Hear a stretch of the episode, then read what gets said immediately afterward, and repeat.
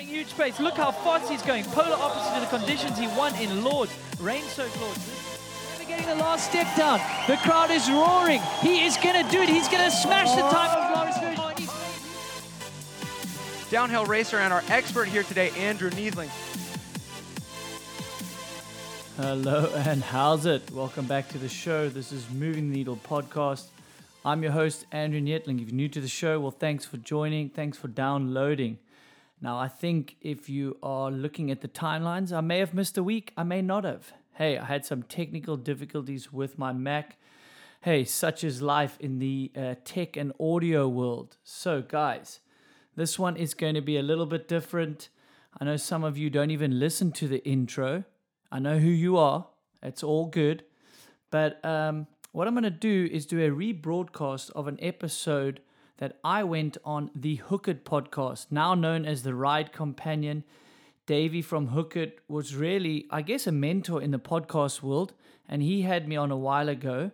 And I'm not sure all of you heard that episode. There's some some good stuff in there, and I thought it'd be a little bit different because he was interviewing me. So if you are newish to the show, or maybe don't know some of my history, then you get some of it in there. So, guys, without further ado, this is a lot different to my normal one where I'm interviewing someone. And also, what I want you guys to do, please, man, send me some questions. I guess the easiest is direct message on Instagram or some of those social platforms. We're going to get into answering uh, kind of the crew that's listening to this podcast. Maybe you're battling with something, maybe you want to improve on something. Yeah, or it's random. Maybe you want to hear our thoughts on some of the rider changes, you know hit me up. So, guys, thanks very much for all the support. Crossed, isn't it? When you press this thing, sometimes it's like fingers are crossed. So we hope we get through this one with no technical difficulties. But here we go. All right, man. Mr. Neethling, welcome back to the podcast, dude. It's a pleasure to see you once again. Yeah, and, thanks. Uh, thanks for having me, man. Uh, it's cool to be. I'm honored to get back on it. It's been a while. I've been hearing uh, you and Ollie going, going going wild on your millionth lockdown companion. I know. I know. Mate, thank God that thing's over. I mean, not thank God that the series is over, but yeah, thank God the series is over because a weekly show is it's heavy. It's a lot of work, as you probably know. Well, now, now podcaster. Well, yeah, now now I know. So I have to thank you and not thank you because it's obviously it's more work than anyone ever expected. Especially if yeah. you have a technical difficulty with your recording and you have to sit and edit for hours on end. But um, yeah, I yes. think like you guys said, you can get rid of the word lockdown, but you guys have got a cool thing going. I think your fan base is growing big time as well. So yeah, I'm excited fun. for it, dude. I'm excited. We had a bit of an expression session today. Ollie and I looking at new logos for the new show, coming up with some some ideas and stuff like that. But ultimately, the same thing with a different name on it. It's just going to be easier and nicer not to have to say that lockdown word anymore. Even though we are technically, technically, I guess, still in lockdown here in the UK. Oh, it's ridiculous, and isn't it? It doesn't seem to be ending ever. I feel like if we just carried on doing that, it it would get to like episode number one hundred. That's how it feels like at the moment. yeah, it forced you to start something cool, and um, I think a lot of the fans went on a journey with you guys. And uh, yeah, but you're lucky to have Ollie as well. I mean, he's lucky to have you. You guys have like a varied skill set, but he's super creative, isn't he? You know, like the ideas yeah. in his head. I know he's got that sketch pad, and yeah, you're, lu- yeah, you're exactly lucky with that. He's, he's, super, he's, super creative and like a yes man. He is super creative, and it was funny because I shared the WhatsApp conversation that we had when we first, well, when the idea first came to my head, and I was like, "Ollie, blah blah blah blah, do you want to do this thing?" And he was like, "Yeah, can do." And I was like, okay. And then within like two hours, we were pretty much recording the first the first show. So yeah, to say he's a yes man is is is very accurate and it's funny, man. Like when you really think about that, you know, Ollie and I didn't really know each other going into that at all, really. Like we'd done an an episode, no, we'd done two episodes together, I think. But other than that, we just kept in touch every few months, and you know, whatever we, you know, calling various favors and stuff. And uh, yeah, it's it's been crazy, man. I call Ollie now like he's one of my closest friends because of we chat shit constantly every day, yeah, and then yeah, sometimes definitely. we record it as well. So it, it's been cool, man. It's been a hell of a journey, and it's it's insane to see where it's gone and and how many people sort of had I wouldn't say takeaways from it, but you know, there's definitely an element of it actually helping people get through a very strange and tough time Oh, for, for for a lot of people. So Hundred percent. I was going to say, like, we shared some of those messages. I'm obviously new in the podcast, and I've been racing, but you know, racing, I guess, inspires kids to race or whatever it is. You know, you don't always get your message across, but what mm. you've been able to do and, and help those people like those, some of those messages, it's like, guys, if you're listening to this that did send a message, keep it coming, because the more you send the message, the more Dave or me we do get inspired by that, and it's like there's a lot of fulfillment that you get out of. You're like, shucks, the guys are listening or they're taking something away. As is some of the podcasts we've obviously listened to, some of the world-renowned ones. You're picking up little nuggets here and there, and you're like, okay, cool. That's Yeah. how they're looking at lockdown. They're starting a podcast or starting a series of a podcast and learning their way through it, you know, and they're just doing mm. things, get keeping busy, pushing ahead. Like, you know, there's like two types of people that are going to be in lockdown. You know, the guys that just sit back and play victim, and then guys that step up and say, you know what, I'm not waiting for the new normal. I'm not waiting for the old normal. And that's another one. True. Maybe there's three. Some people hoping it's going to be the old normal, which I almost was like, hey, when we get back to normal, we'll mm. see you see you in Europe again. I'm in Europe. It ain't normal. Just done, just done five days of quarantine in a hotel. I thought they were going to come check on me. They kind of didn't, and that's just part of Wow. traveling right now, you know.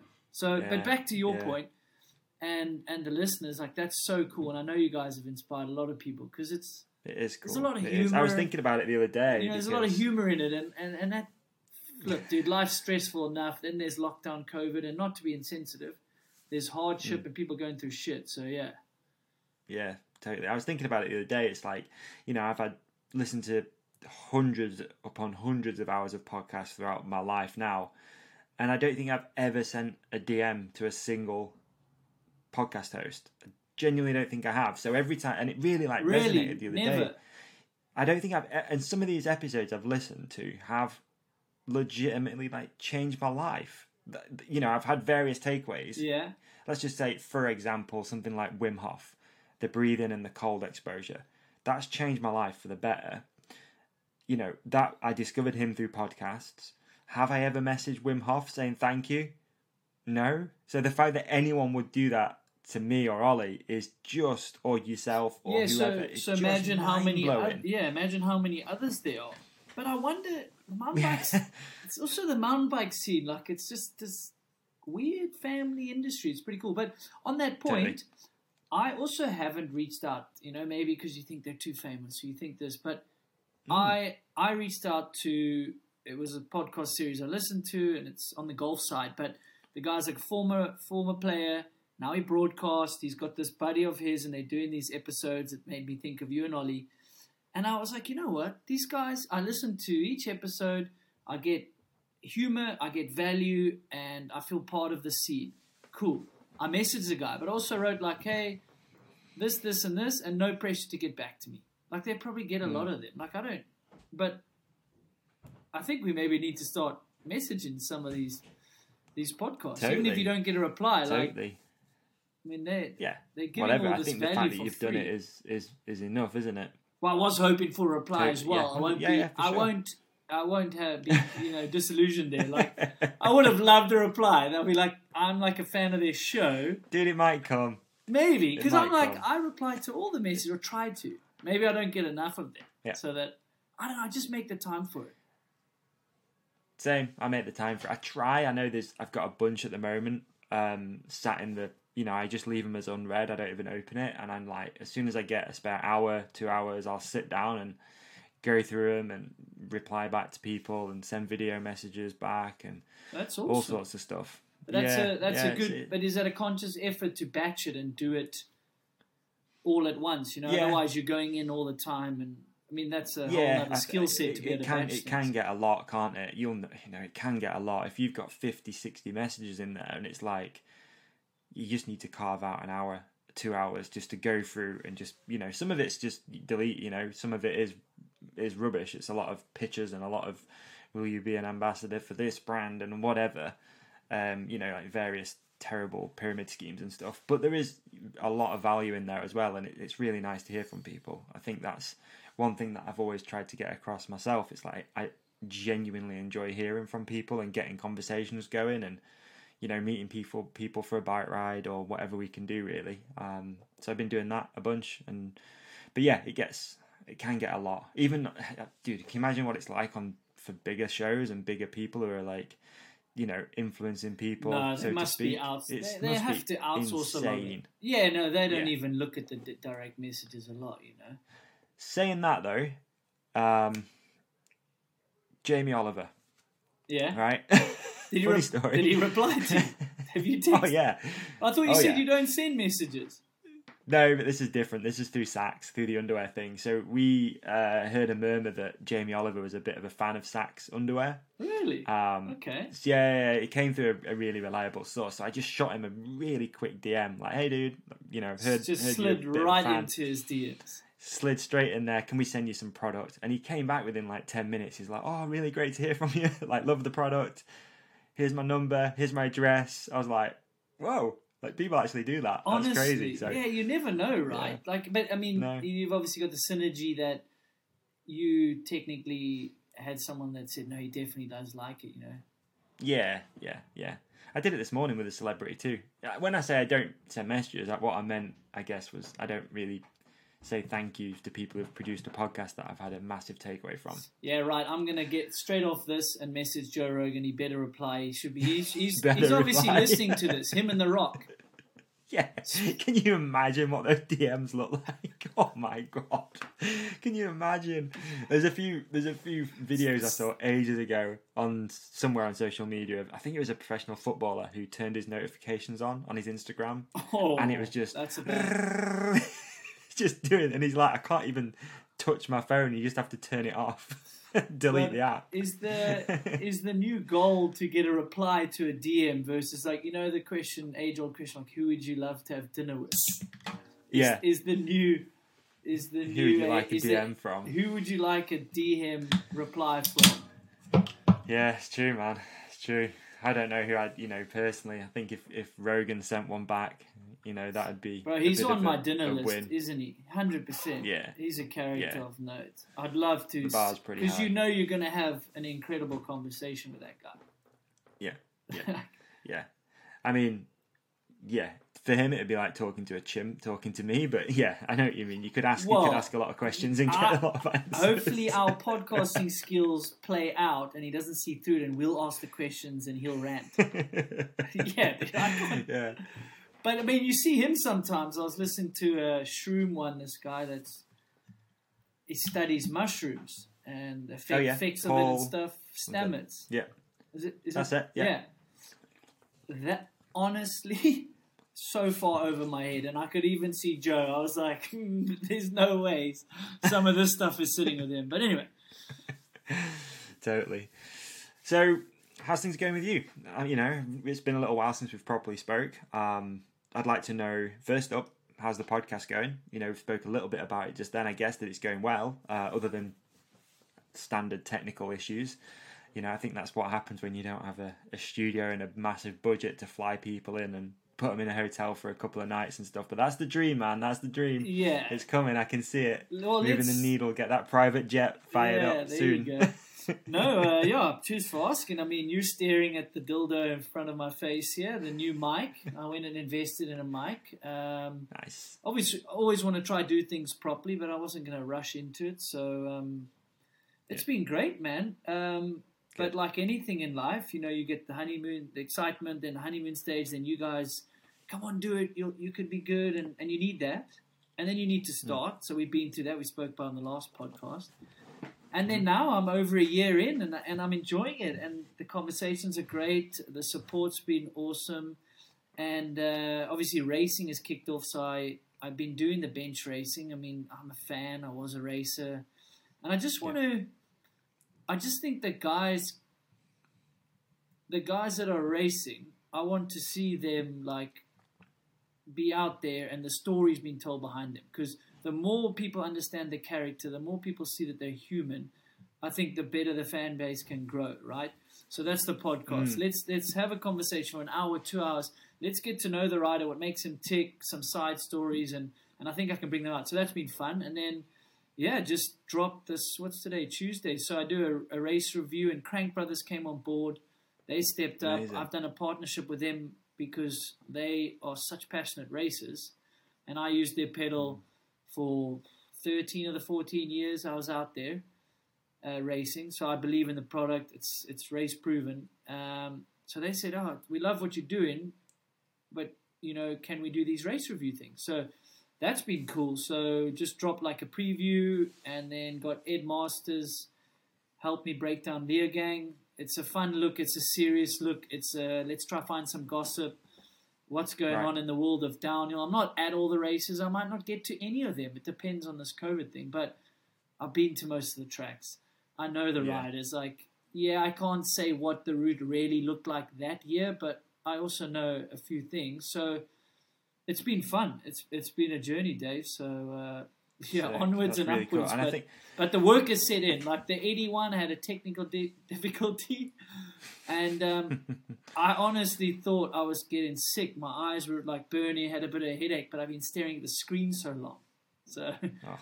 yeah, Mate, I know that feeling. I know that feeling all too well over the years for sure. And like I said, I don't think there's a there isn't a perfect solution. Is there? It's technology. It's time differences. It's time zones. It's internet issues. It, there's so many factors that goes into it that. And, and what's really cool is I think people appreciate that now about podcasts, especially as, as we've been put into this sort of virtual working space even more that people are a bit like, look, you know, you're making the best of what you've got sometimes, you know, you, unless you have like a studio and stuff or something and you can fly guests in and, you know, the reality of that is difficult. I think probably people might not necessarily understand how hard that is to pull off. You know, that's that's a it's a big undertaking, Yeah. and I think, you know, we've got a mutual friend now, I guess, in in Jace at Gypsy Tales, and I always I always promote his stuff because that guy went all in, man. I mean, I'm one of those guys that goes all in on projects. You know, I I go all in. I don't tickle around the edges. It's like if I'm doing it, I'm doing it. yeah, But then there's that level of what Jace did, which was invest every single penny he had into building a studio, having no idea if he'd ever even be able to get a guest in there. like it's it's pretty gnarly, man. Yeah, Like so- it, it, that's pretty gnarly. hundred percent. Yeah, we should break that down. I mean, we're obviously doing it kind of on the side. It's it's it's not like hmm. someone's paying us to go into a studio, do a job, edit it. It's like these guys that are producing the high quality stuff. Joe Rogan, incredible. Yeah.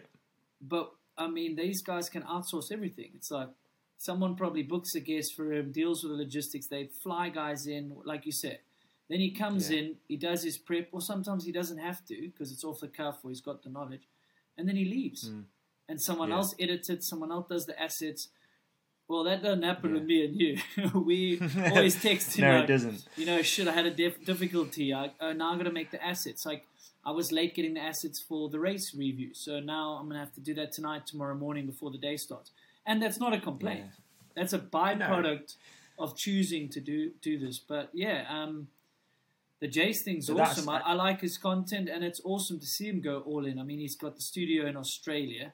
So guess Mm-hmm. there is going to be like Australian bias, and then he's got connections, or I don't know how he's doing his American side, but I mean that's the Yeah, dream. set up an American studio, which is insane. Yeah. Just have people drive there, especially in California. You know, with the moto stuff, everyone's gonna be there for the most part. You know, No, even no, if they're not there all the time, they're gonna come past California because it's the hub of mountain biking, eh, of moto. yeah, Um, so super smart thing to have done, and I mean, yeah, put a producer at that side. You got a producer at Mm. the Aussie side. It, it's it's the perfect thing. But dude, I don't feel like you or I mean, I'm pretty much there with that now, with getting someone in to help. Um, I've had a little bit of help over the last couple of episodes, which people might not necessarily notice. Um, but that was just trying to get somebody to get familiar with the platforms like this one that we use to be able to come in and take the assets out. Um, but for me, like, and this isn't a complaint; it's just purely for for, for for conversation. But the hardest thing is the episode's easy, right? For the most part, you could sit and have a nice conversation, but once you press end on that call, that's when the work Yeah. really kicks in, you know. And and I guess people don't necessarily see maybe a couple of hours research before organizing guests, which even virtually is still really hard with time zones Yeah. and scheduling, especially this time of year. People get busier.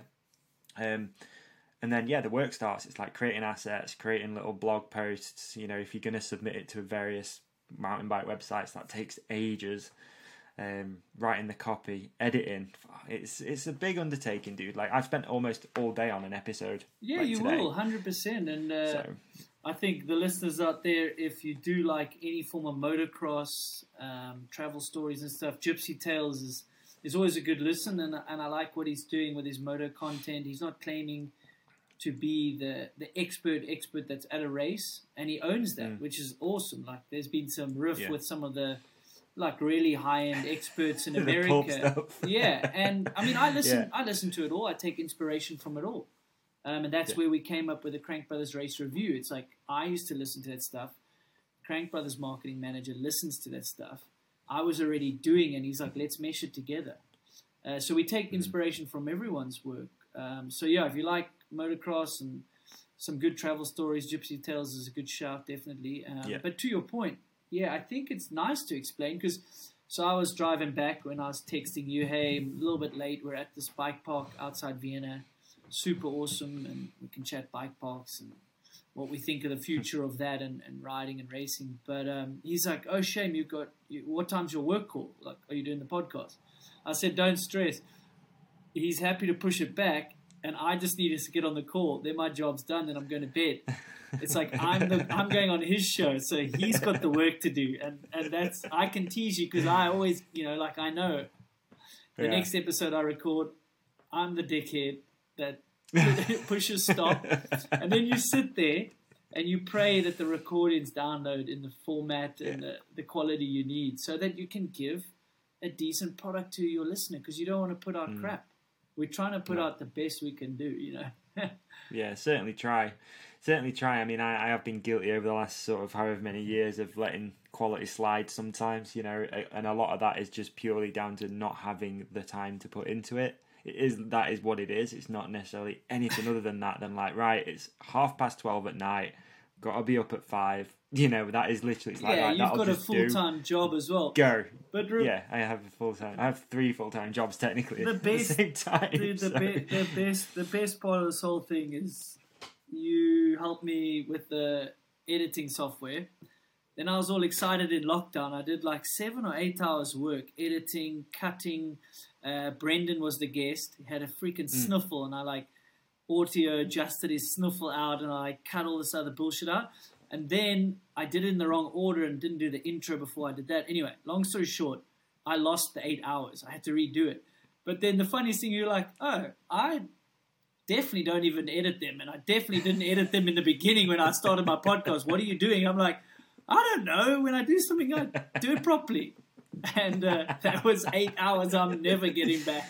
Yeah. and I think going back to what we were just talking about, we can blame Jace and certain other podcasts for that because they stepped the game up too far. I think everyone was pretty happy with my stuff for a bit. It was like, hey, it's cool, you know, he's making the best out of what he's got with Skype and a shitty microphone. Yeah. and then this stuff comes in and it's like, okay, all right, maybe we need to raise the level just a little bit higher. Yeah, well- than just being like, oh, that'll do. People will be okay with it.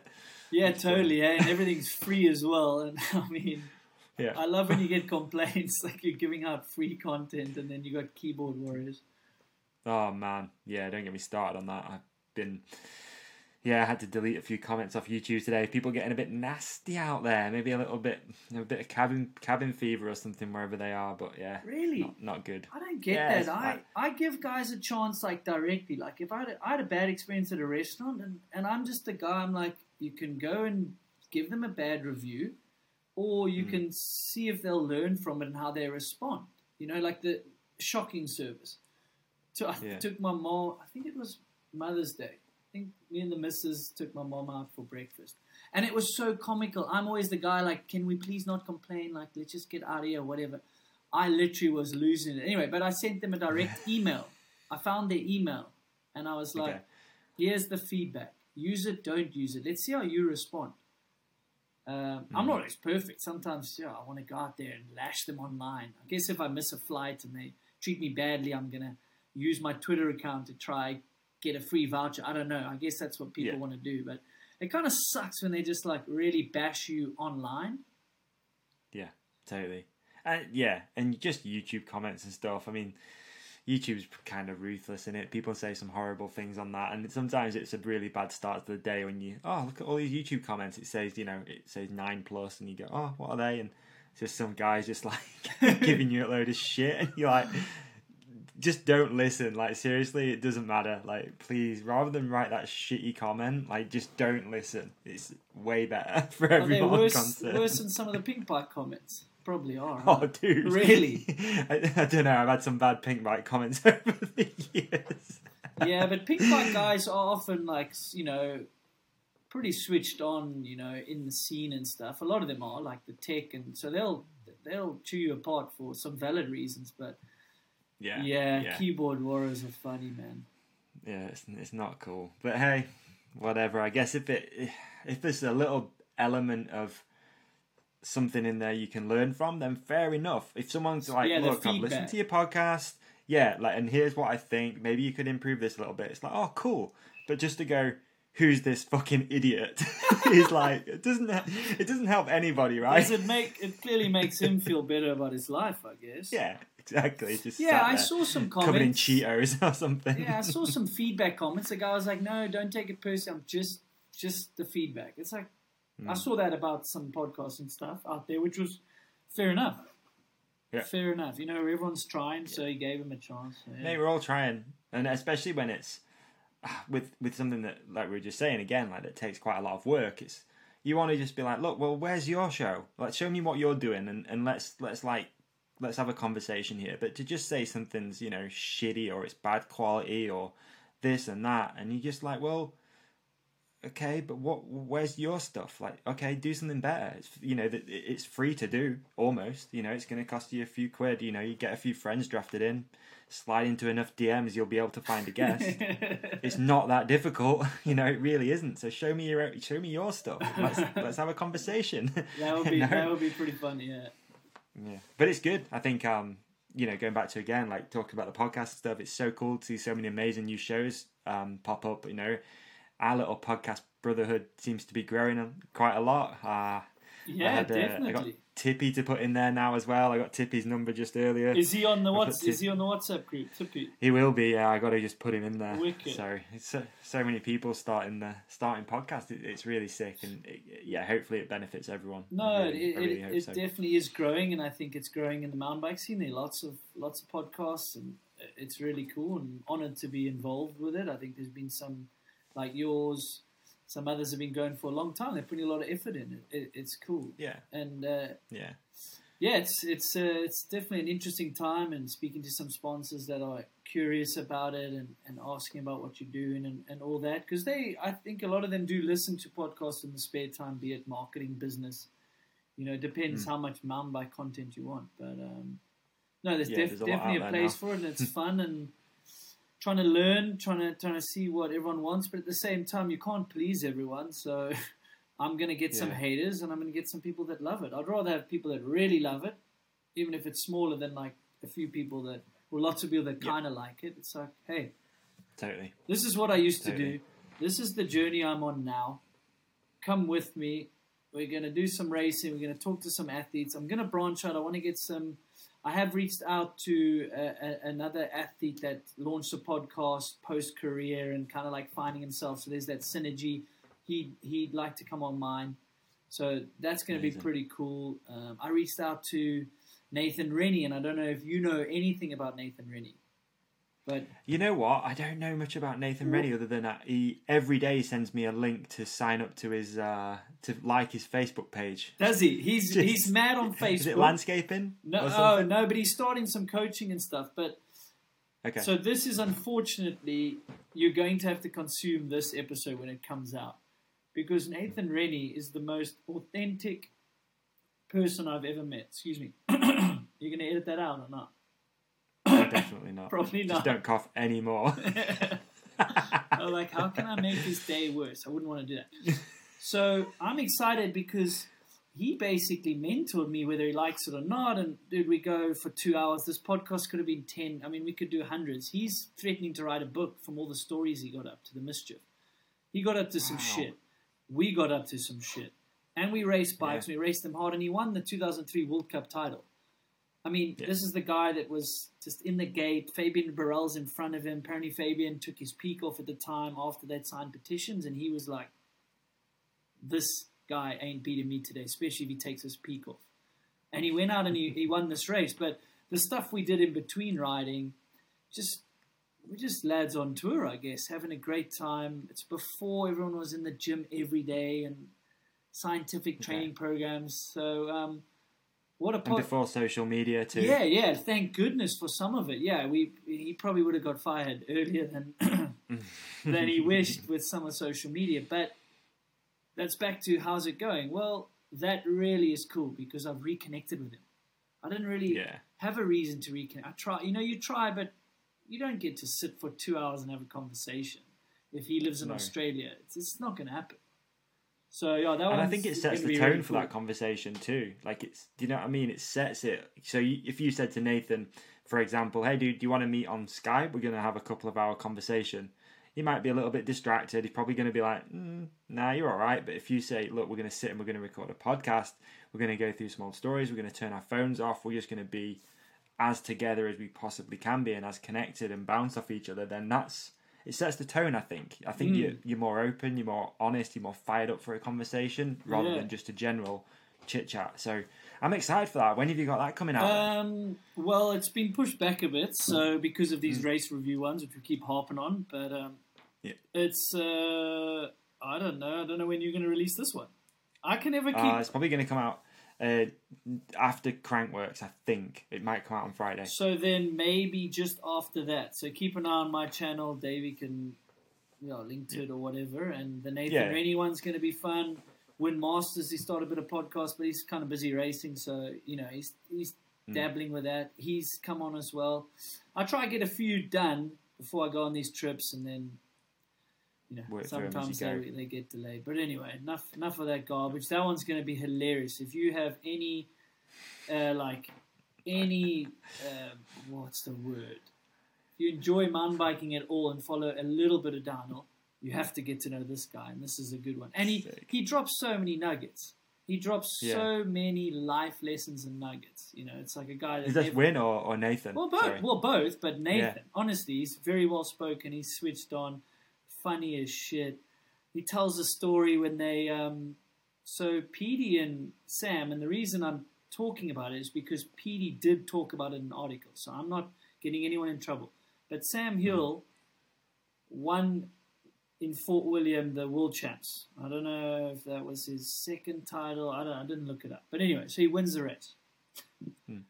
Petey and and Petey and Rennie get the great idea after a few beers to snip his brake hoses and his spokes. And his bike's on display in SRAM at the time, because back in the day, um, Jason McRoy, as far as I know, I didn't know too much of him, but I know he was a legend of the sport and very close to Petey and Warner. I'm gonna butcher. I'm gonna butcher some of this, so I apologize and to be insensitive to the McRoy family and Petey and stuff. But either McRoy was late and the, the bike came in the van and there was Warner, there was Petey, and either like Warner cut the spokes or the brake hose on the way to the airport trying to cause trouble, or McRoy cut Warner's. I don't know. So they had that idea. So these guys tried to recreate that. And they thought it was hilarious. I thought it was hilarious. We would thought it was the funniest thing ever. But we were all pissed. Sam and his mechanic obviously didn't think it was that funny. So this is my version. Rennie's going to tell his version, which is ridiculous as well. But I'm not condoning this behavior. I'm- I'm just it happened, uh, Yeah. and those are the stories that no one really knows about. So the podcast gives you the the platform to to dig them up. That's amazing, and that's definitely something that you bring to this table with the whole podcast thing. Is there is inside knowledge? You've been on the scene for what did you say, fourteen plus years? Yeah, yeah, 14 years, Yeah. and now this is fifth year post that. But yeah, being on covering the sport Yeah. from various ways. Yeah. So you've got that you've got that inside knowledge, which um, I did see it's funny, you know, not to keep harping on about Jason bloody Gypsy Tales, but there was someone in the comments section on Pinkbike, and I very rarely read Pinkbike comments, but someone said like there needs to be a Gypsy Tales for mountain biking, and I think that's your sort of calling, right? Those actual insights, because Jace is very well connected to teams, to riders. Yeah. Much the same as you are in mountain biking, so I feel like that's where You should have replied and said, "It's dude, it's there. Dude is It's the there. yeah. What more?" And then hit me up and tell me what you want, because I'll deliver Yeah. it if it's going to be funny or add value. Yeah, that's that's cool, man. So good, good. Yeah, yeah, I think that's where that's your calling, though, man. You can offer that. You need, you know, you've got those insights, you've got those relationships with athletes, which, you know, they're not easy to get those relationships for for most people. You know, even I'd say for myself, having a platform and stuff now. It's still, if you meet someone for the first time and do a podcast with them, you do have a very, very good relationship after. You know, it's a very strange thing that happens. It's something that I still haven't got my head around. You know, I think it's funny. I was thinking it just as I was walking in here to talk to you. I was like, "Fuck!" As if I'm about to sit and talk to Andrew Neethling, like talk to Needle, someone I've watched on TV for. no, years and followed. it.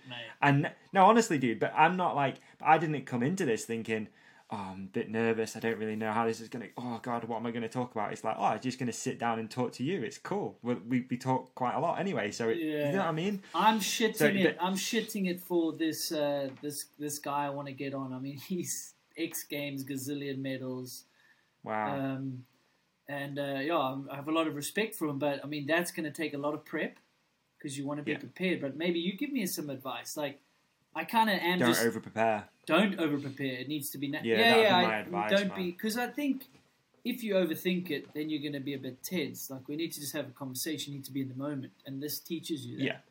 But if you don't does, prepare, and you don't want to suck out like you want to. The, you owe that guy to prepare though. Like you owe to know enough. You know, like if you say watch me, you know, okay, downhill, some races. Mm. You don't need to know what result in what year. That's not the point Mm. but you kind of got to gather Yeah. like his interests and where where you can steer the conversation and stuff. So I'm gonna be. Yeah, it's you're like right. You're right. it's. I think that's a lesson. It's like you know that that, that feeling when you're nervous and you don't actually want to. You don't actually want to do it. But Mm. the minute you start the recording or you do it, and the minute it's over, you're like, that wasn't even that hard. Why did I make it? But that's normal. It's a natural human phenomenon, and I think that's It's a lesson resistance to people It out is. there like if you're nervous of starting something new or you're uncomfortable like go into that feeling. There's a reason you're uncomfortable but it's not always bad. It's not always like what is it? Freeze fight or flight? That Yeah, fight doesn't or flight, yeah. it doesn't you know you might freeze because you're uncomfortable but you might have to push through that. There's a reason you're uncomfortable but yeah, I, Yeah, I I did think remember you I'm said to me, don't over prepare, don't make it too rigid because it's meant to be a conversation. Yeah, I, I- I've you know I've had conversations like that, especially on the run up to them with certain guests, and you're just super nervous. And I've, I think I've probably cancelled a few episodes too. Just been like, oh, can we do tomorrow? Just because I feel just a bit nervous and a bit not really ready for it. Yeah. Um, definitely been a few of those, but I, I think the, the the example I always use, and I'm sorry for people that have heard this story a million times, would be I remember having Luca Shaw on the podcast. um, Oh, you did tell me, many yeah, years yeah. ago, yeah, and just didn't know anything about Luca. Did all this prep work and just blew through everything in like five minutes, and I was like, okay, How did now you- it's time to just be yourself. How did, did you just did you save it by being yourself and just like going Dude, I tangent? would never go back and listen to that episode. I don't even know what we ended up talking about, but it must have been okay. But yeah, I can't remember, dude. I, I genuinely can't remember it at all. It's a long time ago now. Um, but now it's, you know, I agree with you. I think coming into something like a, a, a guest that you're maybe not personal with or not familiar with, bullet point stuff. This is the stuff that I want to make sure I hit and then just sort of skirt around the edges and just see where it goes. Because ultimately, I feel like sometimes the best conversations come from just being super organic and not really overthinking it. Yeah, but I mean, you've got and I to, did you got to have four the, hours last night. Yeah, but that's McDuff. He's a podcast. You're a podcast, so like it's gonna happen. But yeah, there are guests, even if you do do it casually, eh, they, they can be difficult guests. You know, they Yeah. they're not Yeah, as for sure. talkative. It's just how it is. So, and those are going to be those episodes. They're going to be a bit more Yeah. flat, aren't they? Yeah, know? I think the early years of this too was there was I had a few guests personally that maybe didn't understand what a podcast really was. Yeah, it was. I mean, if you go back five and a half, six years, you know, people would be like, "You've got what? What is it like a radio Oh, show? yeah, like, what do I do? Do I just like dial in and off my phone and it's just like the worst quality ever?" So I had like a bunch of episodes like that that were really awkward and a bit like pulling teeth. But then now, I think the majority of people have either done a podcast, they they listen to them, you know, through Mm. the likes of Joe Rogan or Yeah, they've made it pretty mainstream. Joe Rogan. they understand that it's like right we're gonna sit down we're gonna you know my phone's gonna be off i'm just gonna have a conversation and i'm gonna try and be you know as open as possible um but yeah it's all a learning curve dude isn't it it's only gonna get like easier it- and better it's so. like anything. You just got to get the reps in, and you're going to be pretty shit in the beginning. Tim Ferriss has spoken how bad his first one was, and I got to Yeah. that point. Like I'm comfortable. I I'm comfortable speaking about races. I'm comfortable speaking to athletes. Um, you know, and I'm I'm asking my friends to come on because I, I know them. But I also made a conscious decision. I've reached out, like I said, to this guy. That's that's nerve wracking. That's uncomfortable. Not just mm. to get blown off, but like if he says yes, oh shit. And I, and another Yeah. one, I've gone like I want to get into the motor industry because those guys all ride mountain bikes. I've met some of them. When I say met, like through a sponsor, went to the track. Hey, you, this is Andrew, and they're like forced to say hi to me and be like, okay, cool. like don't get my get, don't get in my way on the moto track. I'm like, I mm. fucking promise I won't. Um, yes and you know, like I've had like short conversations with him in the back of a moto truck and stuff like that. And I've reached out through some people, through some connections, not just blind uh, reaching out. Um, and I haven't heard back from all of them. Heard back from some, and and that's I'm uncomfortable. I'm nervous as shit. And I know to get Right. you got to get that first one out the way. It's like anything.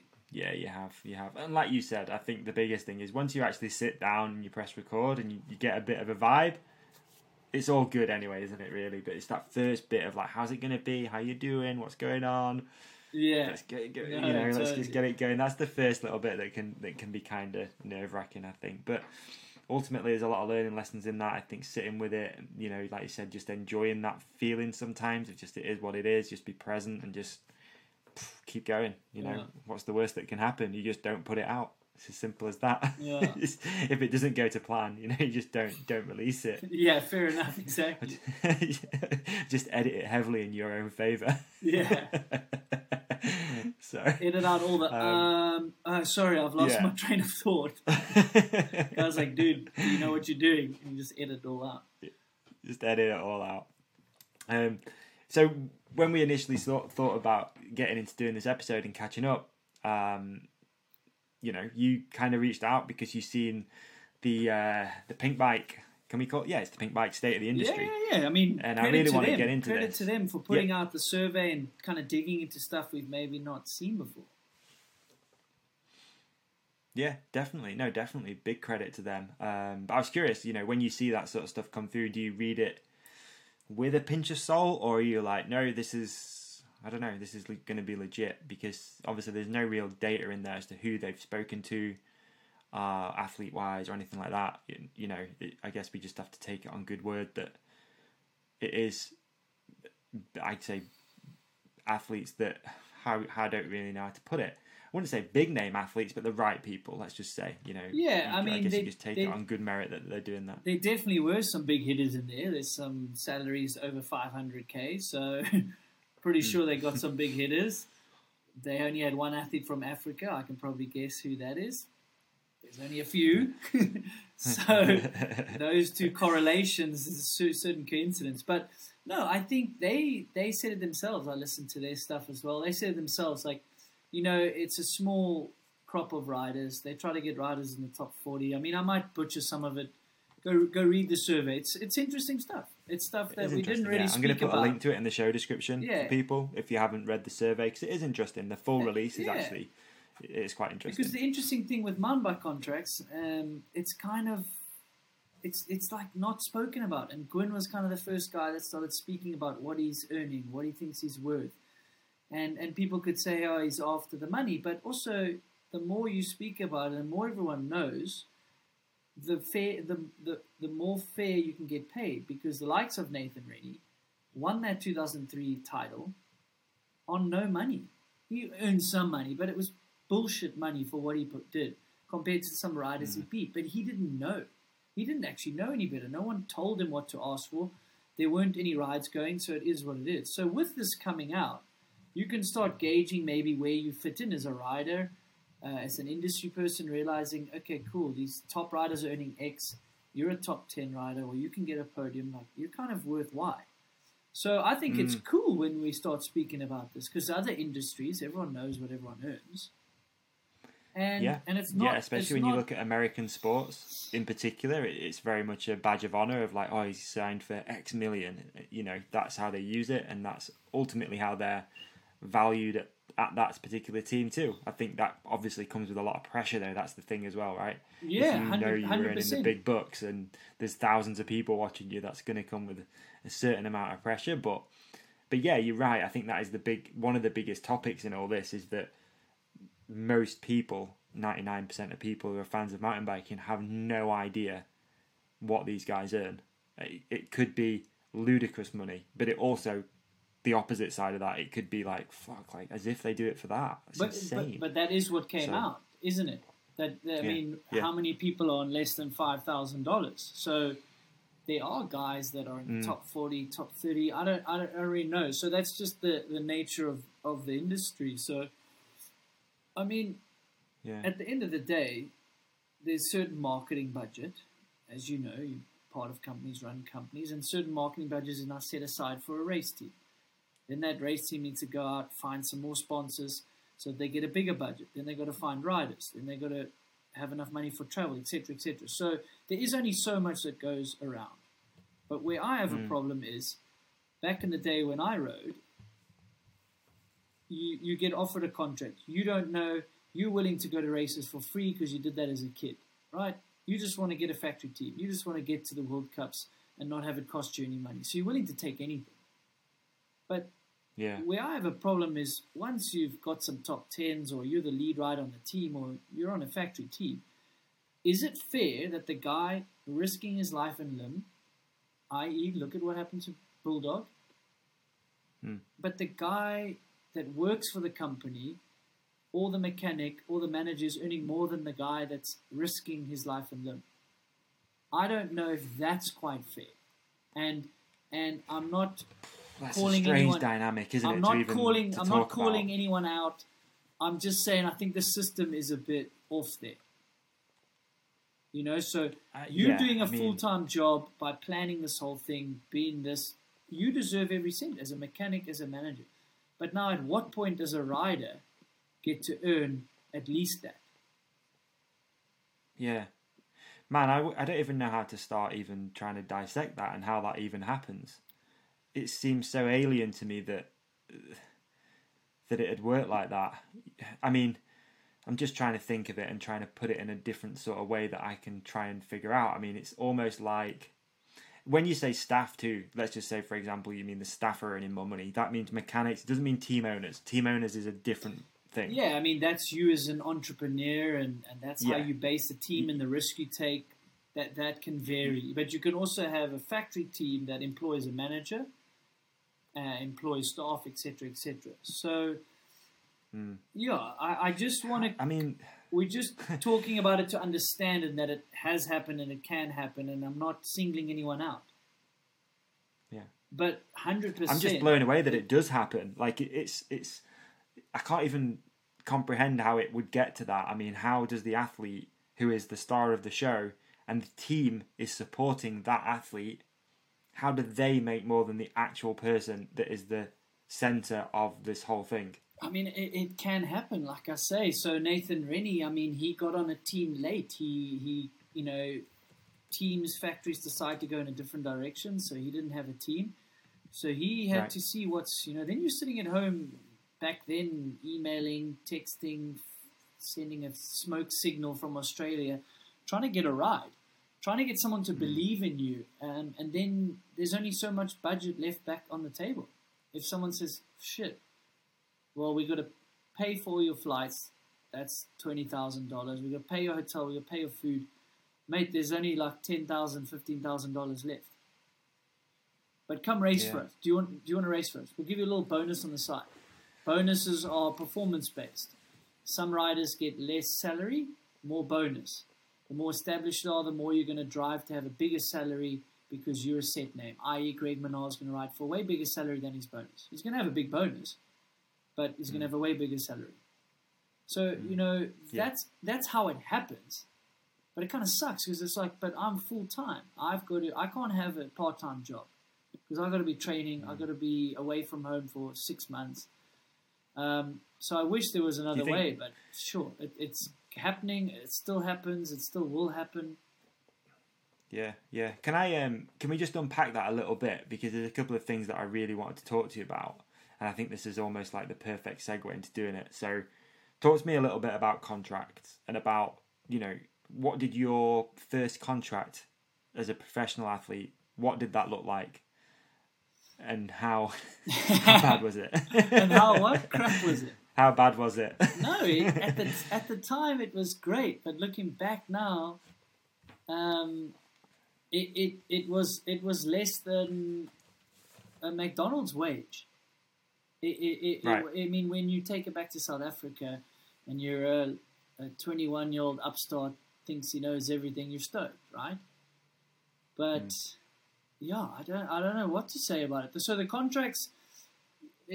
I mean, it's an awesome feeling getting your first contract when I had done three years racing for peanuts, and I had a lot of support. Don't get me wrong, and I and I had to prove myself. I wasn't from an established nation where you know I got help, more help. I, I had to establish myself, and once I got there, I got this contract. So you get in the mail, and it's a hell of a lot of legal jargon. Let me tell you that. Um, and do you have someone look over it? Are you, you know, are you Uh, switched on enough yeah. at that point, to, or are you Uh, just I, my, stoked? My, no, I'm stoked. So yeah, so we'll unpack that. So I get it in an email. I think I was still at the last race of the season in Fort William, with you know one week to go home, so burnt out, no money in my pocket. So I get this contract. I just scroll straight down to the dollar salary amount, and there is one. So I'm stoked. So that's a start. yeah. So and they're paying for my expenses and and and and there's a bonus schedule and stuff like that. okay. But you know, back then it's fifteen thousand dollars, right? And hmm. I'd had top tens in a World Cup the year before. So I don't know. Am I worth more? Am I worth less? I don't know. I'm a kid from South Africa. I'm phoning my dad, my late father, and I mean, I, he's not going to let me go. Oh, ask for more money. He's going to be like, be grateful. This is what you worked Yeah. for, right? But I mean, that's not even money to go and six months around the world, freaking risk life and limb. You could get hurt at any stage, you know.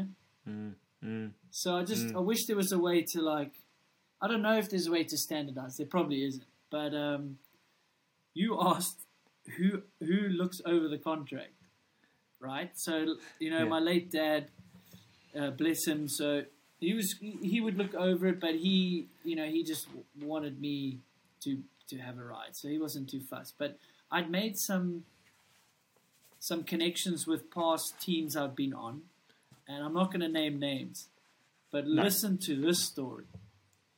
So a year or two into some of my contracts, I you have to renegotiate. So I outsourced looking over the contract to someone in the industry, just so mm. that I wasn't, you know, the wool wasn't pulled over my eyes. And and I and I suggest everyone do that. Get a second opinion. Why not? And if you need a second opinion, phone me up, DM me, slide into the DMs. I might not know everything, but maybe I've been through something.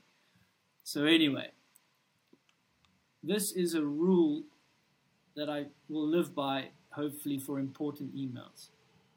So I was talking to the person helping with the contract about the person at the company. And because that was in my head, I put that person in the two box instead of the person overlooking my contract. And I press send. So just Oh no.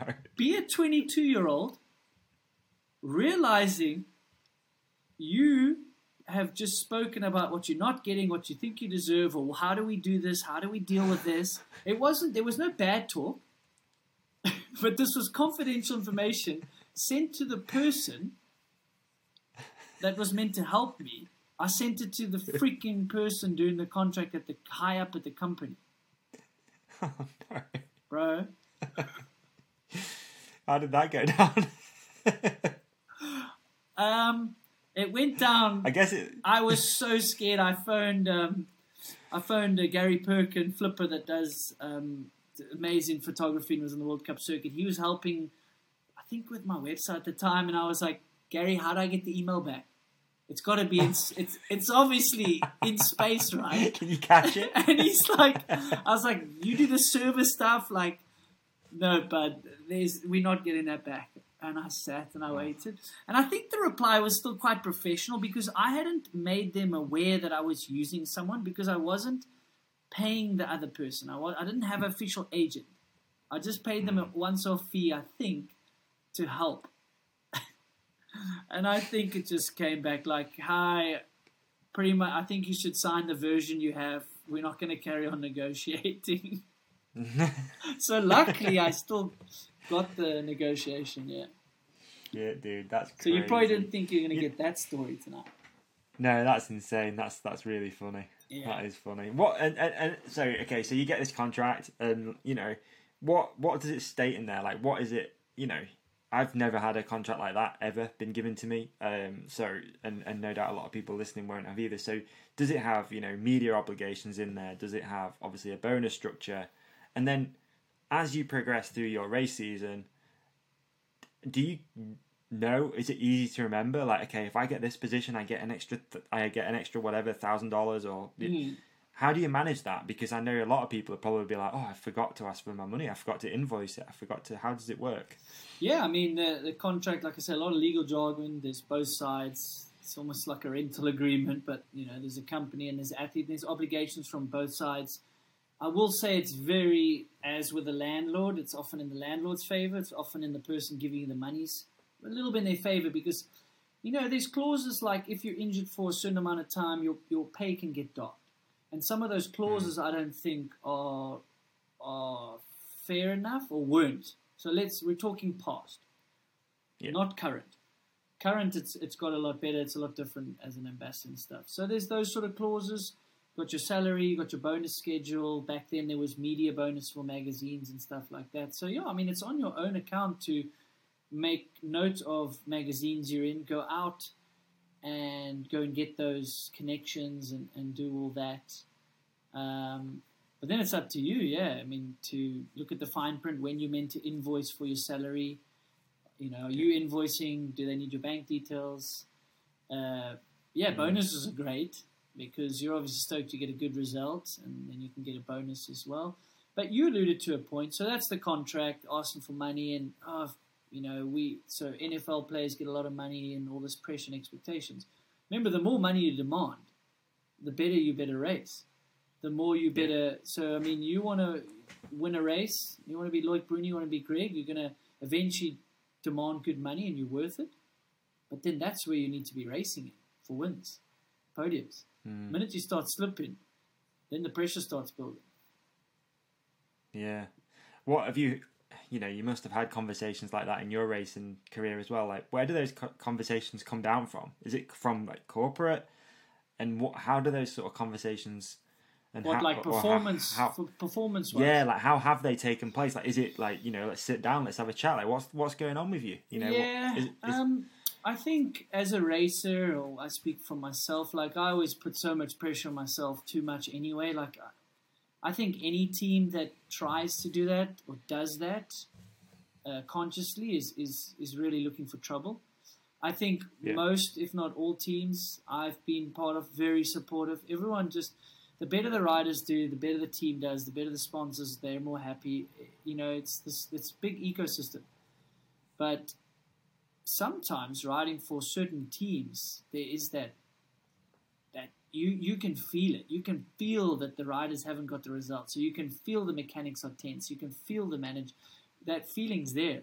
And I remember Right. on early early on, like you know, I, I was sitting sitting there and and uh, sitting with the mechanic, and we get on very well. And and I think he let slip. You know, the guys in the office are talking, and like, you know, we've got to step it up. And I was like, what? These guys haven't even been to a race. this year. We, like we're dealing with a bike that's not working. Like then, what do you mean? So that's tough to tough pill to swallow when you are putting your heart and soul in. The mechanics are putting your heart and soul in, and sometimes the results are not going your way, and and sometimes it's really really tough because that does build. Because then, if you're in a contract year, I mean that's the year you need to perform. So Yeah. if you have a Yeah. two-year deal and you do well in year one, kind of sucks because if you don't have a good year two, sometimes it's, they forget about year one. Yeah, yeah. You mentioned something as well, just briefly, uh, about like injury clauses. So have you had any issues with that in your career? Uh, no, Because I often, you know, when you see someone get hurt, you straight away like, oh shit, like what what are they going to do? I guess you still get paid. You just you're not going to get I um, bonuses or so a lot of those things are um, put in there from the legal side of a corporation. Uh, we've had these discussions, and and and you get reassured that they've never really been acted on. And then I I all props to the teams, these contracts. I've never had an issue with one of them. Touch wood, I didn't have a long injury, but I haven't seen it happen too much. I think they have to put it in just in case something goes on for really long, or maybe the athlete isn't wanting to come back, but he's healthy. I don't know. But teams have been Right. really good. Like I say, my so there's no bitterness to this. There's just like giving some first-hand information and hoping that it can improve and maybe be a bit more hmm. standardized. But I've only had really good experiences. I've never had like, Right. hey, you, this line item here, you didn't quite do that, so we're going to dock your pay like 10%. Like, no one's ever acted on that. No one's acted on like an injury clause with me, that is. I can't speak for other riders. Yeah, Um, yeah, yeah, yeah.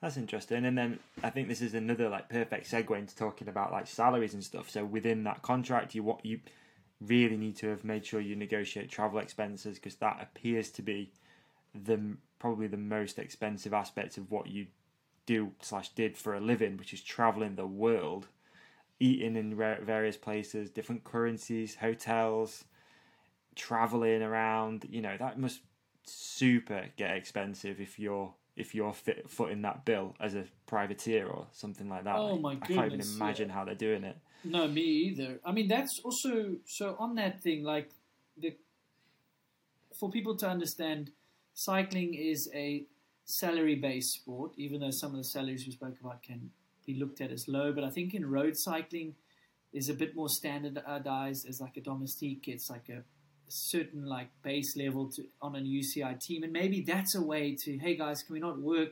standardize the teams a bit and, and when you get a rider you know he kind of needs to get paid in this uh, bracket if he's going to be that type of rider. But anyway, um, before I lose my train of thought on that, where were we? I have lost my train of thought. Brilliant.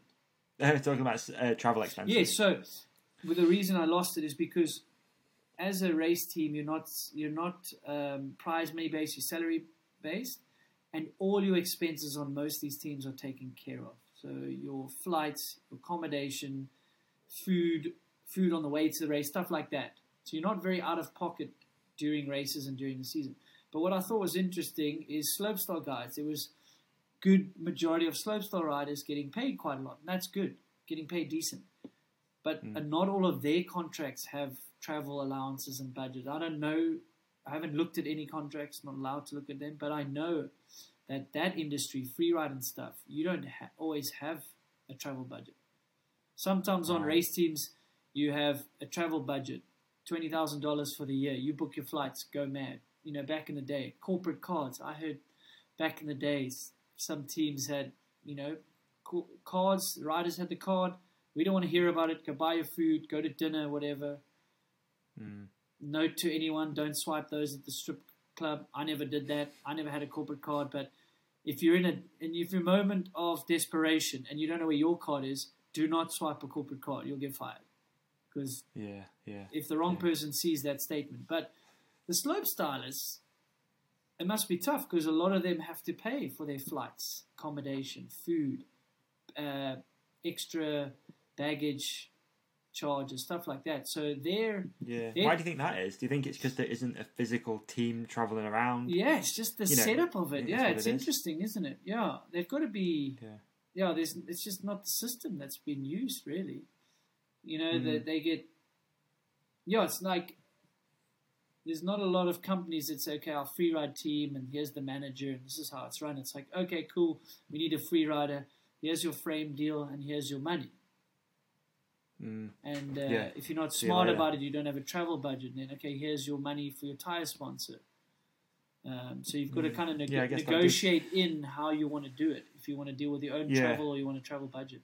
Look, some of them do, but I'm not sure how it all works. Mm, like you say, I think with the race team stuff, it, it's a lot of individual sponsors make up a race team, but with that, you've got an individual person with individual sponsors who, you like you say, maybe they're not footing the bill for certain expenses and stuff like that. So that is interesting, you know, how that works and how that dynamic plays out. Um, but yeah, moving moving on because it's again really nice. I want to talk about this stuff.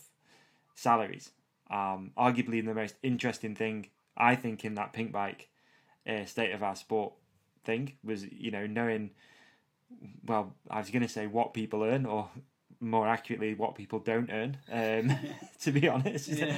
so I, I made a little note here because I read through it earlier um, and just to put it into some sort of context for myself to understand so check this so uh, so basically 51.65% of riders surveyed earn less than $20,000 which is roughly 14.2 thousand pounds. I'm going to say pounds just because we got a lot of UK listeners, Yeah. um, which is roughly equated to about six pounds seventy three per hour, which is just over, just just just slightly over the minimum wage for 18 to 20 year olds, and it's two pound 18p less than minimum wage for adults over 23. So that when you read that, you go, so there's 50% of riders in this sport earning less than minimum wage. And that to me is maybe I'm off on this. That's kind of mind blowing to think of where the sport's at. And I know there's been a lot of changes recently. You know, if we could really look at the last two years where cycling or mountain biking, let's say, has had this huge boom, that isn't doesn't seem to be filtering down to the people who are actually out there testing, riding, promoting brands that are selling all these bikes. Maybe I'm off on that. You know, again, don't want to throw anyone or anything under the bus. That's not what I'm no, about. no, or and, this thing's about. you know me either. That's not what I'm about either. Definitely No. not. Um, so I, I, again, I just did a little bit more searching around. So, so according to um, this sort of market research website that I was looking at, um, the global mountain bike market is valued at about seven point three eight billion dollars, Okay. um, and that was in two thousand eighteen, and it's projected to reach around ten billion by twenty twenty six. Um, obviously, we've had a huge boom in the last sort of two years because of COVID. You know, your bike brands are sold out everywhere. I appreciate that. You know, there's parts are hard to get hold of. You know, bike brands are sort of struggling to find bikes to sell, etc., etc. But given the fact that that is our global market value, to hear that you've got people out there riding for less than minimum wage, there's something. Again, I'm not the right person to do this, but like, there's something somewhere isn't adding up would you say I'm off on that, or you know, is that is that a correct No, I mean say? I, I'm not the full expert on it on it either. I, I can come from like a you know pretty minute side of the sport, being downhill mountain biking. Um, you've got enduro, you've got cross country, right? But then now you've got social media. Now you've got YouTube. You've got so many avenues where maybe bike brands are putting marketing dollars into. But what I'm hmm. also seeing and hearing is that some brands that are in moto and mountain biking, if we look at that turnover, mountain biking is doing very well even compared to moto. From what I've been told, Yeah. I haven't seen the stats, don't quote me on it. I am hearing that. But if you compare some moto dudes' kit gears, uh, moto riders' kit deals to a mountain bike Yep. kit deal, that is Yep. so so skewed. You know, that's totally not even in a ballpark. So that's pretty interesting. Yeah. You know. So that's that's pretty is, man. I interesting mean- there. And and yeah, look, you know, the the survey, as they said, pinch of salt. They try to get athletes ranked in the top forty. So you're not going to get everyone. But I mean, if you put everyone in the top hundred, those stats are going to be even worse. Yeah, you'll get a bit more people earning good money. I wonder what those stats would be. So, Mm. um, yeah, I mean, I just think we want people to be paid more fairly. Everyone wants everyone to do better. You know, fairly would be good. Um, but so, so, say you say that big number, the billions of dollars in mountain Yeah. biking. You know, what's that compared to tennis or something like that, or or a sport Hmm. that we can rate, relate to and then compare the salaries. Well, that's a good, good, you know, and I think we are probably best just to sort of have a bit of a look around and stuff with this. But like you said, so I did a little bit of a look at basically what some of the top road cyclists are earning, and that's quite interesting, man, because that stuff seems to be a little bit more public. Um, Yeah, well, that's again, where I going- heard there's like a forty thousand euro. Don't quote me on this. Like base for like a domestique. there is, yeah, yeah, they have a minimum so you- wage that you have to earn if you're on a team, like which a is, pro team. Um, yeah, I did have it up actually. I think it was, I think it's thirty thousand dollars, I, I believe. Um, I did have it somewhere. That's interesting. I didn't know that. I think Wyn was speaking to someone about it, or I don't even know where I heard it. So it was interesting to hear Yeah. that. I didn't know that at the time that they've tried to set a little bit of a base salary. Um, yeah, like what are road bike sales, but obviously they've got more TV and budget comes from that, and events like the Tour de France is pretty global. Um, yeah, it's it's interesting to try like dissect it and look at why it's happening, and then if there's a way to, you know, maybe improve it. But I, I do think, you know, from speaking about Rennie again, those like early two thousands, the sport was in a bit of a slump, wage as well. So he basically did the best out of anyone at a time when you didn't get paid that much. He was winning races at a time you didn't get paid that much. So that kind of sucked as well. You Yeah, know, and before big him there was Palmer earning, you know, eight hundred thousand dollars salary or more or whatever, and like Specialized was spending crazy money on their race team, but there was only a downhill race team. There was no enduro. There was no ambassadors. There was no social media. So Yeah, I was going to bring Palmer up as well because I've, I've heard a few things over the years of people saying, you know, Palmer came into the sport and just raised the bar for everybody. He was, and and again, maybe I'm off on this, wasn't he a little bit more public about money and talking about what he was earning and really trying to drive rider wages and, Yeah. and prize money up? yeah, I mean from Bringing in big, big corporate sponsors too, like truck companies and stuff like that. Yeah, I mean that was the heydays. Yeah. It was Mountain Dew, Chevy trucks. Like these teams had corporate outside sponsors, and Yeah. you know he was this figure, and and I, I'm sure he helped PD and stuff realize. And I don't know, you know, Lopes was pretty savvy back then, but they realized like, but remember it's supply and demand. So everyone wanted Palmer, drives up his salary. Now, if you're a rider and a few new teams come into the to the paddock, or a new bike brand wants to launch a downhill bike and says, "Okay, we, we want a podium rider," and then another bike brand says, "Okay, we're coming in, we need a podium rider," but now everyone's signed. If you get lucky and you're the only guy that can kind of get a podium potentially, and you're the only one available, guess what's going to happen? You know, there's a bargaining war, and Yeah. you've got the you've Yeah. got the power. But ten riders up for negotiation, three teams looking. It's not looking good as well. So supply and Mm. demand there as well.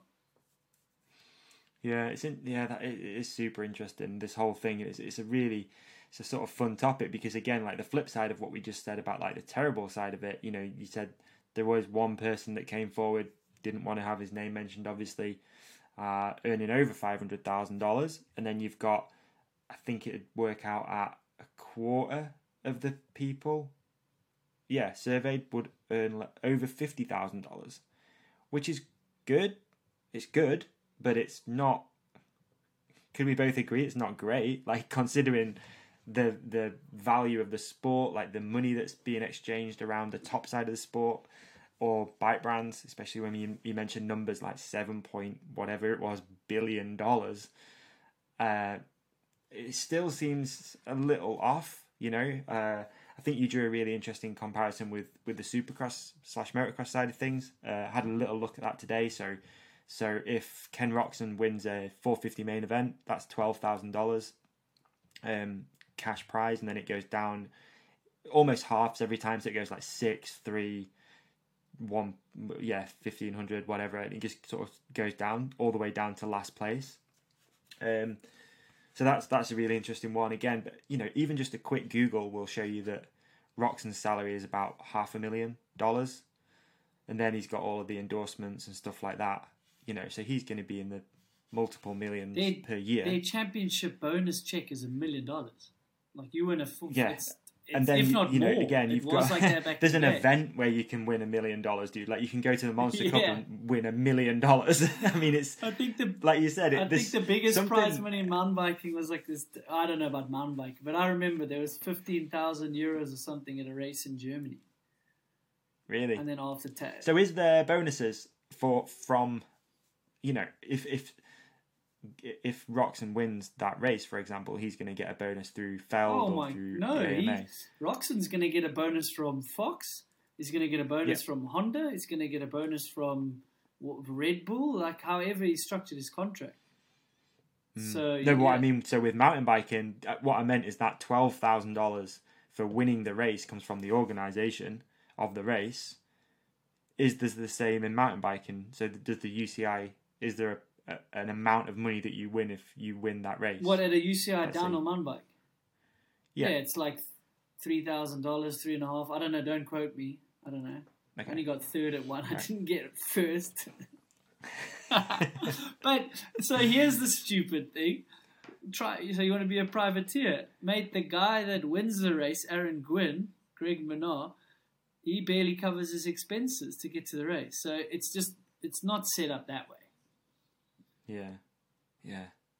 God, it's such an interesting topic, isn't it? And, There, and, there and should be a little bit more a couple of prize money. Like imagine you're a privateer and you get tenth, and you get three hundred euros yeah, or two hundred. I don't know what it is. it makes it tough, dude. But here, makes it tough. back back to the crux of it. You would Yeah. ride down that hill for free because that's what you started doing. You love doing it. I still love doing it. I was never bitter about any of my salaries. The minute you sign that contract, you better Hmm. not be bitter. You signed the contract.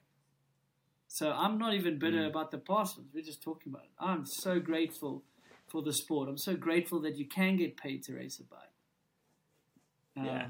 Yeah, yeah. but yeah, it is right. it's an You know- interesting interesting topic that hasn't been spoken about that much and now there's a survey coming out or Gwin's talking about it a bit more and you know Palmer Mm. did that back in the day and now it's like hang on.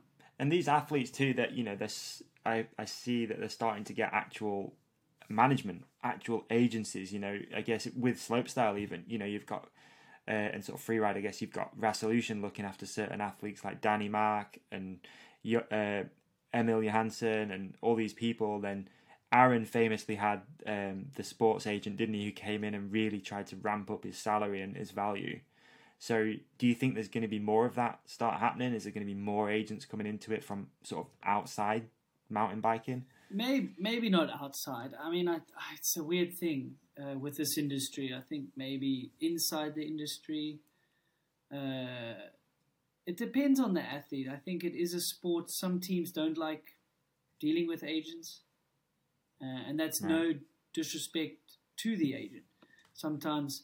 But why is that because what the agent's trying to drive what, what they're worth I, I don't I don't really know. I don't know. If I was an agent I'd love to do it. I'd love to help because I want fairness. It's like hey come on. These are his results. This is what the guys get paid before him. Come on. Let's make this happen. Or like okay cool. Let's give him a bit more bonus. You want him to earn it? Let's try it that way. Um, and, and we go from there. Yeah. So no I don't I don't really see it outside the industry. There's there is money in the industry but maybe like not as much as the, the outside you know? But a lot of riders Think- would do good to have an agent or someone to help them a little bit you know? So that they're not naive and they don't just take the first offer.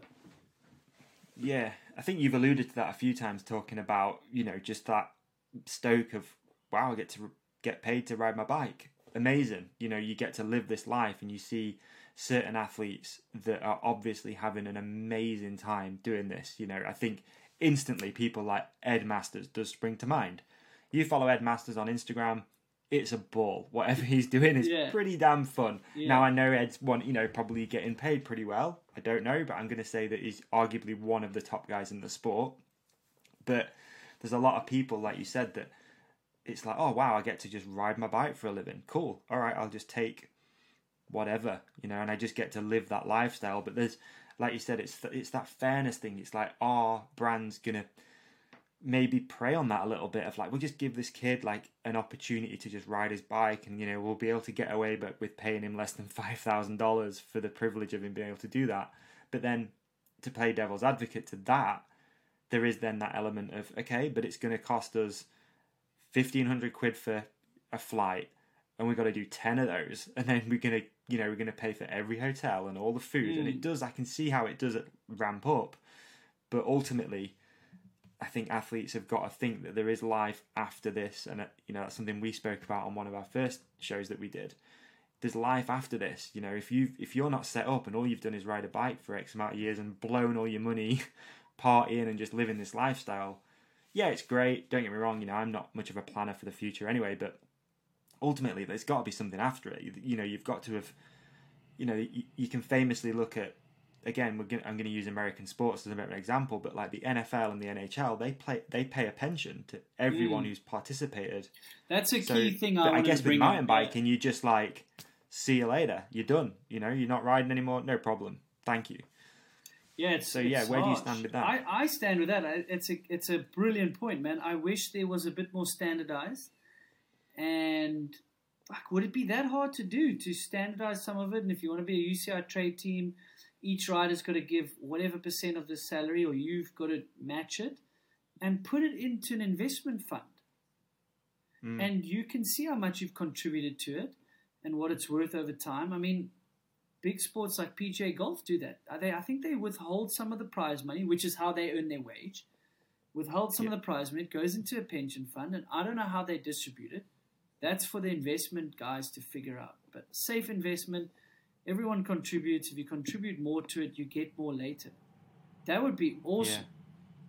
Imagine, Yeah. imagine you did 10 years and you earned a salary for 10 years and you were forced to invest some and it's grew and it grew and grew. And then 20, 30 years' time, you got 500 euros a month back. That, that's your portion. You just get it. Or Hmm. whenever you, whatever age, if you want it from 40, 50. I don't know how it would work. That would be cool. Thought, just a thought exercise. Because not all the riders are educated to put some away. But on top of that, if, Hmm. if you're a rider that's racing for 10, 15 years, in a sport like this, how cool will it be to be a little bit more set up, have earned enough money, and be set up after this? Like you say, so you've learned to ride a bike, can race downhill very well.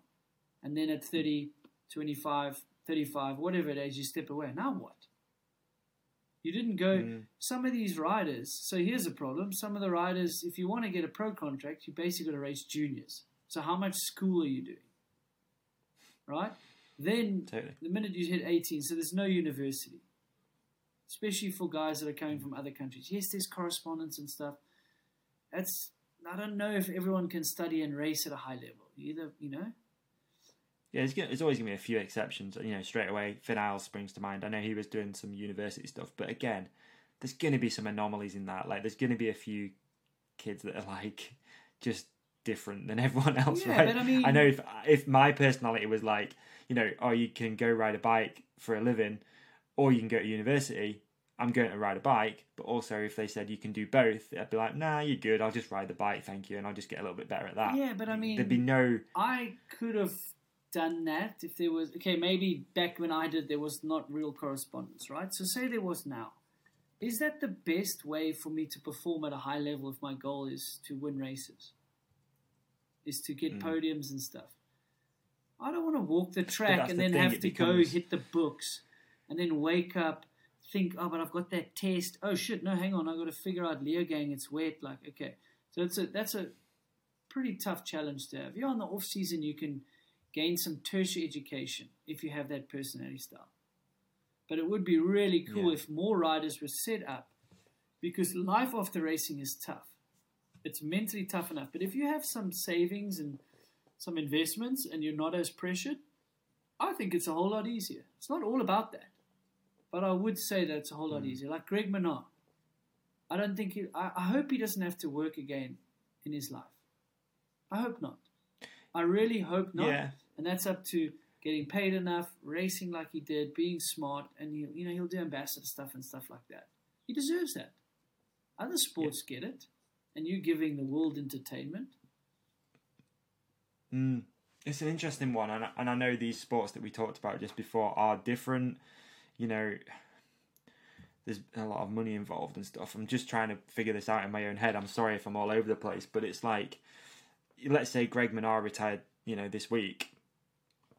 It'd be interesting to know, like, what does that look like for him? Is there like, you know, the UCI and, and whatever governing body are like, you've done amazing for us. Like, think of the eyes you've brought to this, to the sport. Are you joking right Here's now? your pension. oh, you There's literally nothing. No, I'm not Oh. saying that it's not going to happen. That's what I mean. Like, what does that look like? It's just walk away. Whereas if that happened in um, almost any other sport, I think NFL, NHL, anything that I'm interested in, golf, you're a legend of the sport. I mean, I'm not saying he's not a legend, but I'm gonna guess that there's gonna be some pretty tasty endorsements involved. Still, there's gonna be a bit of a pension. There's all these benefits of putting that time and effort into building your career, and I just feel like mountain biking does feel a bit like, yeah, see you later. Go start something else. Start your own company just to make just to make make ends meet. yeah. That's what it feels like. And again, I might be off on No, that. I Nathan mean, Rennie yeah. surely feels like a good example, right? Definitely. I mean, he also walked away. Um, Yeah.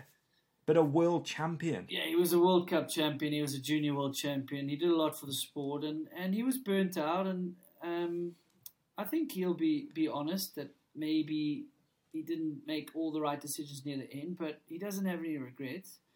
But Hmm. yeah, I mean, luckily he was earning some money and put some away. But I guess I hope the listeners don't think we're complaining. We're just having a conversation. Oh man, I'm just and chatting, Yeah, yeah, yeah, just and, chatting. and uh, yeah, we need to come up with some solutions, but some sort of standardized pay. the reality of that's tough.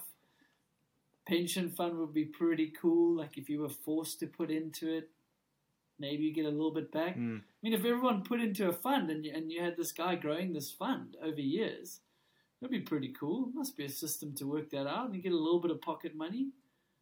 Um, Yeah. You know, in, in your old Yeah. age would be pretty cool. Um, yeah. I, think one thing I also wanted to wanted to make sure I definitely spoke to you about was we've sort of again we've sort of touched on it, but athletes becoming more than just racers. You know, they're moving into doing YouTube content and social media, and that this is very new for our sport. It's very new for anything, right? So I think there's also now that added factor of brands not knowing how to value athletes like that is so interesting because these athletes now they're not just it's not just about winning races you know it's about brand awareness campaigns it's about social media the vlogs the and and obviously that is starting to hopefully help these athletes make up the salaries a little bit. If you can have a good vlog again you know initially people that string to mind would be someone like Brendan whose vlog content is getting hundreds of thousands of views. Like that's going to be paying him pretty good. You know you can launch a merch line off the back of that. Then you've got your social media which is you know upwards of whatever that is let's say 300,000 followers or something. That all has a very very big value now to mm. a brand. Mm. And I, I wonder if if that's starting to must be starting to come into play when it comes into contract contract negotiations because you know I heard a story a little while ago. It's like if you book Kevin Hart to do a movie it's going to cost you let's say 10 million dollars if you want Kevin Hart to promote that movie on his social media channels, that's going to cost you another ten Is million that is dollars. that that's So- interesting? yeah. So it's like, how do athletes now go? Okay, yeah, I'll ri- I'll ride for you, you know, or you know, I'll ride for this bike brand. But if you want me to really promote this thing through the various channels, this is what it's going to look like. And I, I wonder how that's starting to, you know, to play out. Super interesting. Have you got any insights on that? Um, no, I mean that is interesting, and I and I think back in the day, um, if you were a racer and your racing results weren't going as well, what else did you have? And I always worked on uh, networking, photo shoots, video parts, stuff like that. So when I had a crap year, I maxed my bonuses, and I actually ended up getting raises here and there, off the back of of the value you provide. And and I think we must define the value. You know, for some brands there is value in eyeballs, but in other brands, what are you paid to do? You're paid to race down a hill and get results. That's what you need to see, and it's a it's a slippery slope when you're wanting both because one of them's going to slip. But um, I, I think what you alluded to is all these channels help build brand awareness, build the image. So if they're if they're able to prove that they're helping the image, I think that's of value. But eyeballs to me, they're they're important. Everyone wants them, the reach and the eyeballs and stuff. But like, who who is watching it? You can you really define that? Can you define that into ROI? I'm not sure. I wouldn't want to be a marketing manager right now. How difficult is that? But yeah, but I mean, the the cream rises to the crop. You know, the guys that you can see are really adding value, putting the effort in, doing that extra extra vlog or doing Mm. whatever you feel like doing. You know, but that is it is Mm. an interesting thing because uh, depending on who you are, I think sometimes you're doing it to keep the sponsors happy, and the sponsors do want to see you doing that. So it's an it's an interesting yeah. side hustle of the industry now. yeah, and I think for some athletes, it's become more than a side hustle. Yeah, yeah. That's the thing, isn't Because it? they own their They've brand. transcended they? from the racing Yeah. to, to, to like being the brand behind whatever, whether it's Death Grip or insert other, you know, whatever person or whatever doing doing something, you know. And I, I, in fact, me and Matt were talking about it yesterday a little bit. You know, we were having a, a sort of conversation about his show and how how that's growing. And I was like, dude, like, look what you're doing. Like, for as for a brand to get involved with you, you are a wealth of knowledge when it comes to health and wellness. You're not just like speaking to mountain bike people anymore, you or action sports people. You're speaking to people who are interested in meditation and all this sort of stuff. Like you are, your value is it's very different, and it's it's kind of hard to figure out. Okay, what's that worth now? Mm. You know, we're tapping into all these new people. You know, so I, I, again, just sort of riffing on that, and just sort of wondered if you had any insights and. And yeah, you know, I mean, it's it's similar for It's you. super- You know, you've got the podcast Yeah. now, so that is another element of what you bring to a bike brand it's super interesting. because it's a very unique thing. Yeah, it is unique, definitely, and I and I think back to your point, um, you know, if you're worth X before you had a channel or some of your own ways to get your brand out there, i.e., a podcast or whatever, then to me that's an extra bit. To me, that's an extra Yeah. bit. If you are still performing in your chosen field as well as you were before, and you renew a contract, hey, but we need to see our brand more in the vlog. Hey, we need to see the brand on the podcast. I don't know. To me, is that on, not an extra? Because you own that. And it's you do you Yeah. transcend the sport because you're now your own brand, your own media channel. Joe Rogan is his own media channel. You have nobody to You answer to with yeah, this. You which could, is the in awesome theory, do thing. what you Yeah. want. because you're answering to Yeah. everyone yourself for results your team for results your team for sponsor obligations now you go hang on it's quite cool it's my own thing hmm. but Yeah. they do cross over because if i swear too much on this i am associated with the brand right? Hey Hmm. needles. You better tone it down. Oh yeah sorry i got excited. Or hey did you really say this controversial thing? And i hope nothing here. To me we're just spitstorming. To me i, I don't even know if it Yeah. sounds controversial because i just want the sport to be better and that's the podcast. That's me as a brand ambassador. I just want to grow the sport. Get more people on bikes. You know, this is a nice little segue, but maybe I don't know where we can really go with this. But one thing that really stood out with the with the survey was that one of the questions was, you know, was I think it started with has, but let's just you know put it in context. Was so, has social media had a negative impact on your mental health? And the most popular answer was agree i also agree at nearly 40%. So, you know, how do we figure that out? You know, so you, we're saying, you know, athletes are bringing all this attention to brands, but it's having a negative effect on their mental health. yeah So, how do you, Okay, you know, uh, I, how confusing is that? but then again, you know, you've got certain athletes that really, really are good at social media. You know, Ed Masters jumps out, and you know, I'm just going to name people that I enjoy following. Someone like Kaos, um, Kade, someone like you know uh, Ed Masters, Wyn Masters. They seem to have like a lot of fun with it. But then there's certain people who are maybe a little bit more serious with the social media. Someone like Gwin probably springs to mind. You know, I don't think I even follow him, but I'm going to suggest that he's not the most open book. You know, it's not about oh look at this cool thing I've done. It's very much like this is what's going on, like the racing side of things and the competition side of things, and that social media element probably takes away from what they actually want to be doing, which is racing and trying to beat the clock. So that it's super interesting that you know we're talking about how how much value does social media and media and different forms of media bring to an athlete's value, but it's damaging their mental health, according to that survey. Well, maybe we need a, a pension for mental health. Uh, yeah, for it's crazy. race. That's it's super interesting though, isn't it? It's, It is know, interesting, yeah. I mean, you, yeah. Some people enjoy it. Some people get a kick out of it. Um, I think it can be distracting for a racer. I think that sponsors put pressure on them at wrong times is tough, but you know it's an ecosystem. So you scratch their back, they scratch yours. That that can help everyone. But yeah, on the mental health side, that's super interesting. I, I do think it is a super slippery slope, and I think these look, you're obviously probably listening to us through a cell phone, but at least hopefully it's in your pocket. Maybe you're on a bike ride. Maybe you're walking in Yeah. nature. Um, Yeah. it's Yeah, yeah, it's yeah, it's yeah. it's this so it's all competitive, and to me, it's quite tough. Like if you're happy to boast or share your stuff, that's cool, and I think that's what does well on social media. You know, the better you are at, at a given activity, the better you're going to be on social media. Look at Kade and Kaos. I don't Mm. always like sharing stuff because me, it's like, oh, look at me, look at me. But then when I'm on social media following, say, some motocrosses, and Roczen does a nasty whip, and he puts it on his own page. I like it. I'm like, that is insane. I aspire to do that. So I forget that.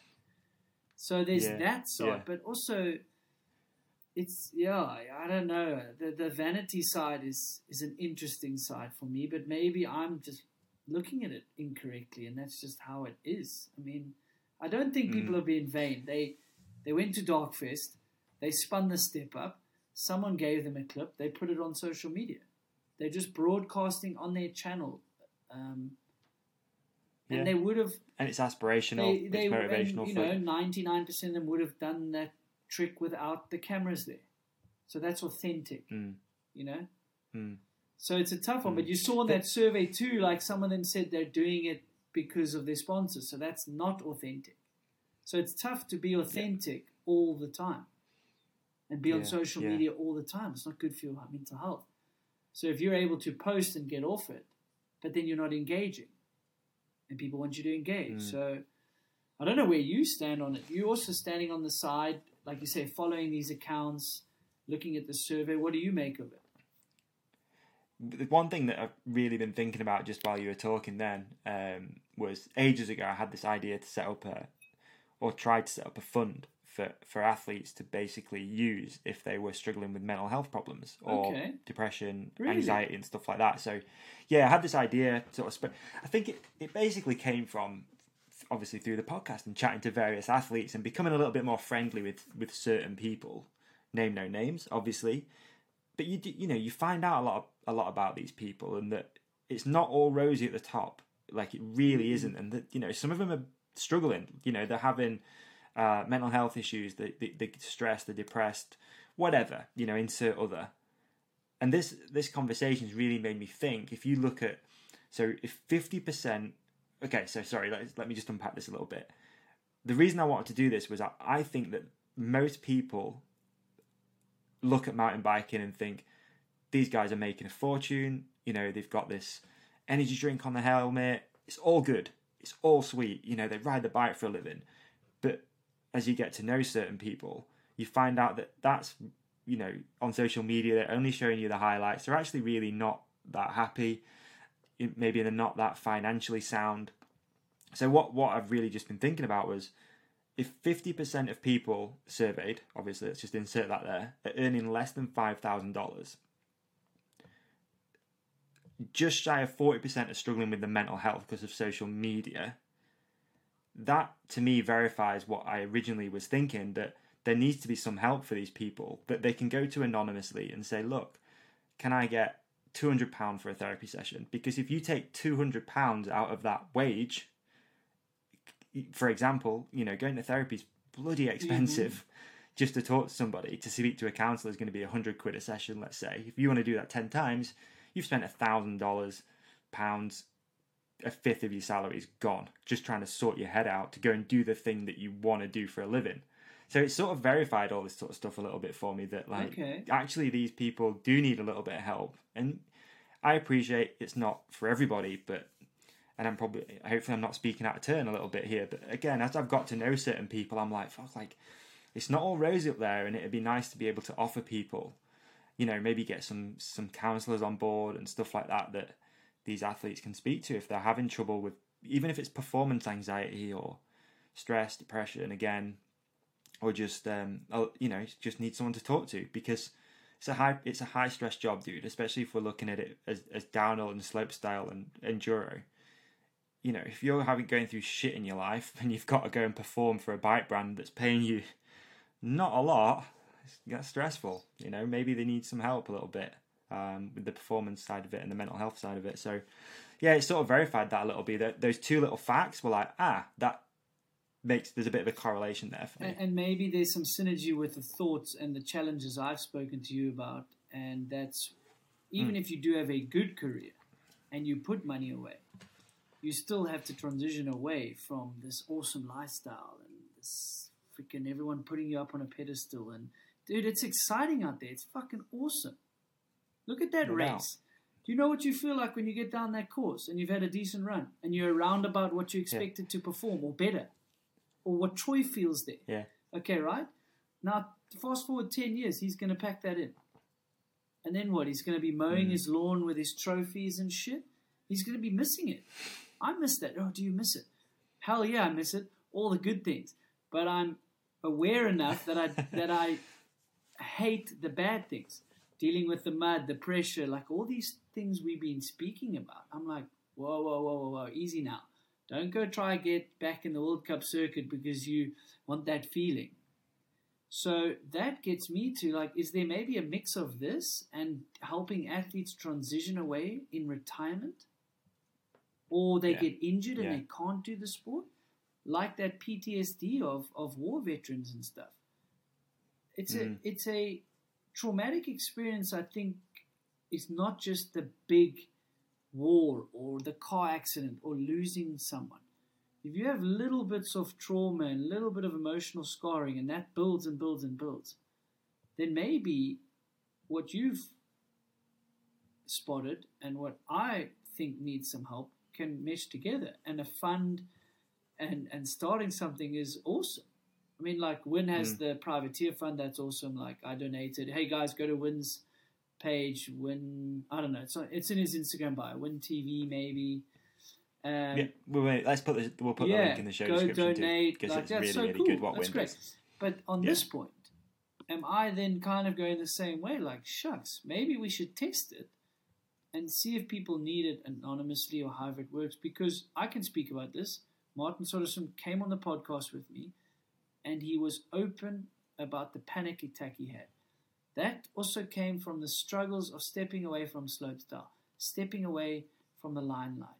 All sorts of things Yeah. went into his body reacting that way, and he spoke openly about it. It was an, it was one of the most well received episodes because why? It was so raw. It was because, like you said, we just think it's rosy. It's Martin Soderstrom. He's this tall, blonde, good-looking Swedish dude with Red Bull helmet on his head, winning slopestyle events, going through injuries, coming back. Hey, he must be fine. He must be having the best life. No, it's No. not the truth. It's funny, man, because uh, it's not funny, but like Martin's one of the guys basically that I had that conversation with. You know, he came on my show too a few years ago now, and we had this really sort of deep conversation and like, fuck, like yeah, he's a deep thinker too, deep. huh?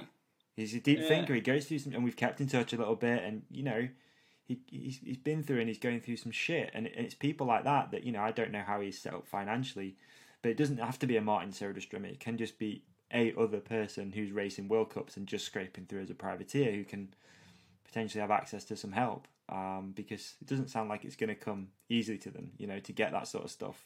So I think Yeah, this is a brilliant initiative, and and uh, be silly of us not to see where or how it could go offline, you know, and, and maybe Yeah. we can use the podcast channels to promote it as well. More, yeah, for sure, Because dude. Definitely, that- it's been an, been something of mine that I've talked about a lot that never actually pulled the pin on it. So Hey, and just a sort of and, athlete and fund. here's something I'll be vulnerable. So I lost my father. Um, I've been so I've been to sports psychologists before. I wanted to improve my racing, get a head coach, try a head coach. I, I, I think it worked. I think I think within reason, if you manage it well, it can be a positive benefit. And I've been to some counseling or whatever you want to call it post losing my dad. And it was raw, it was hard getting those emotions out. But I've kind of kept it up because, yeah, so I'm going to pull host duty here for Dave. I think we had a little technical difficulty, but he spent 30 minutes trying to edit this. So you we're back. You probably probably lost me talking about going for counseling. So good luck with the edit, Dave, and we're back.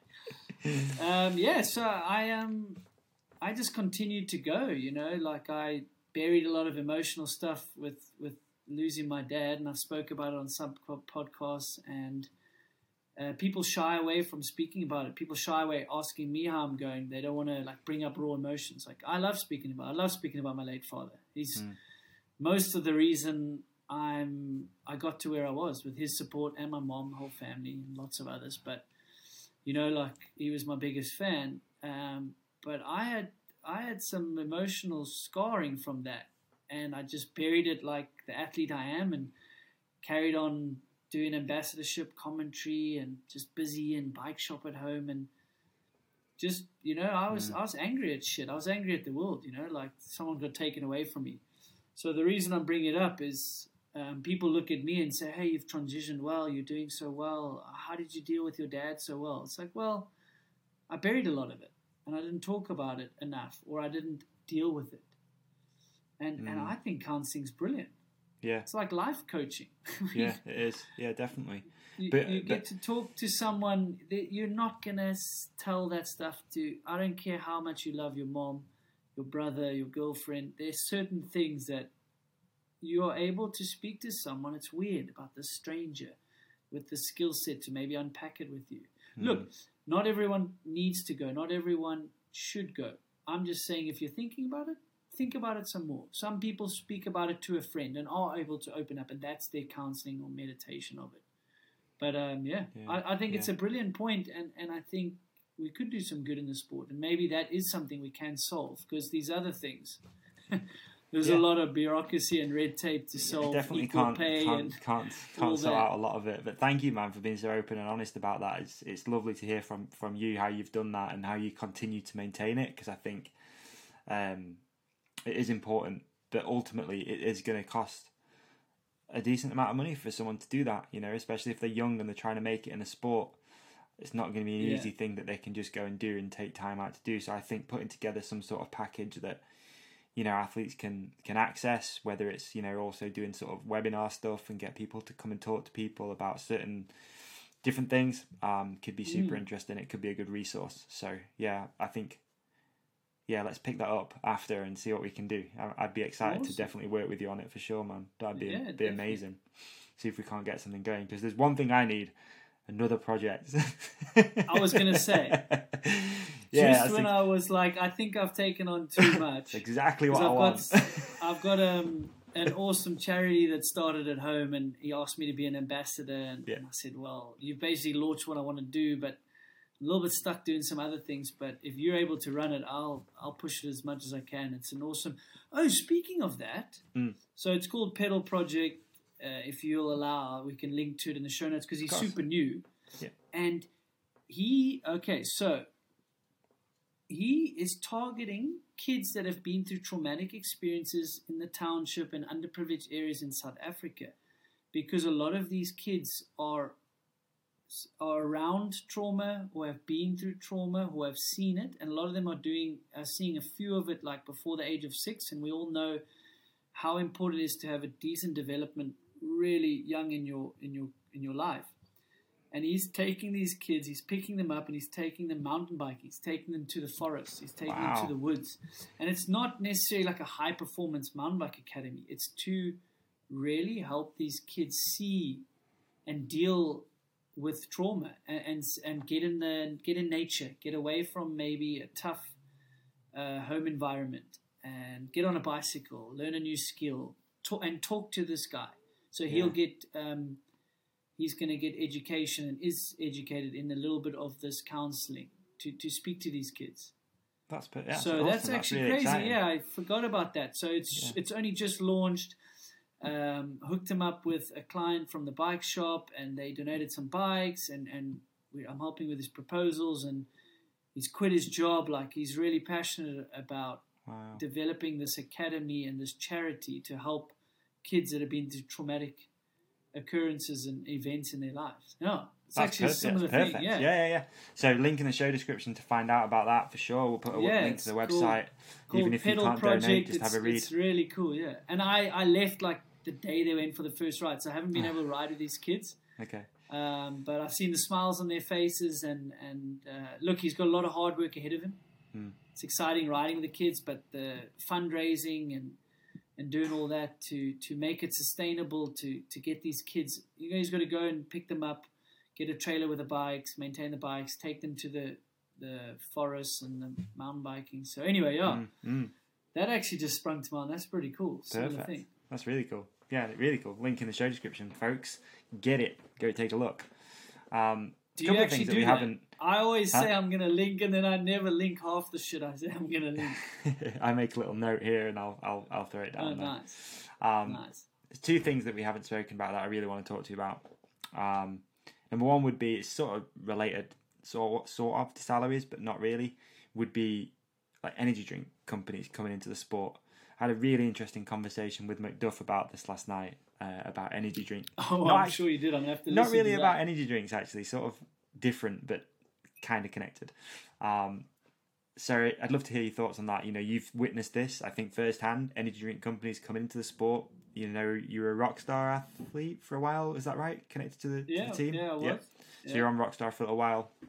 Um, so is it good? Is it bad? You know, I mean, ultimately it looks good from the outside looking in, but being on the inside, what what do you see happening? Is it you know is is it sustainable? Is it going to keep happening? I don't know. I'd just be curious to hear what I you think. I mean, I think it's here to stay. I mean, Monster were top three on the podium. I think.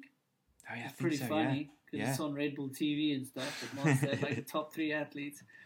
I don't know. You know, back in the day when I was young and I, I didn't know much about nutrition and health, um, to me Yeah, it was like, yeah, while he's sipping a diet coke. yeah, sure. First time I've had Um, one of these, man, for about five years. Whatever. Now you busted on live podcast. eh?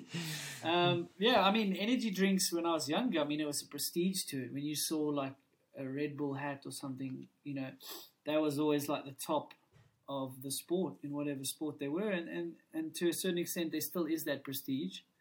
I think it's diluted a little bit now. Mm. You know, and when I was younger, I mean, it was awesome. Threw a bunch of money at me and they painted the helmet, and I thought I was cool as shit. So to the point of like we're trying to get everyone paid more. This is an avenue.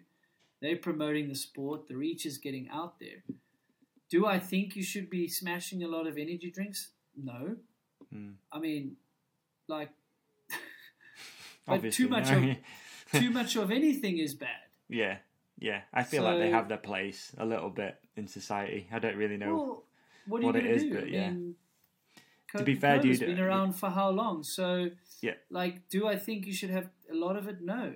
Um, do do I drink some when I want to or need to? Yes. Uh, do I like that they're in the sport?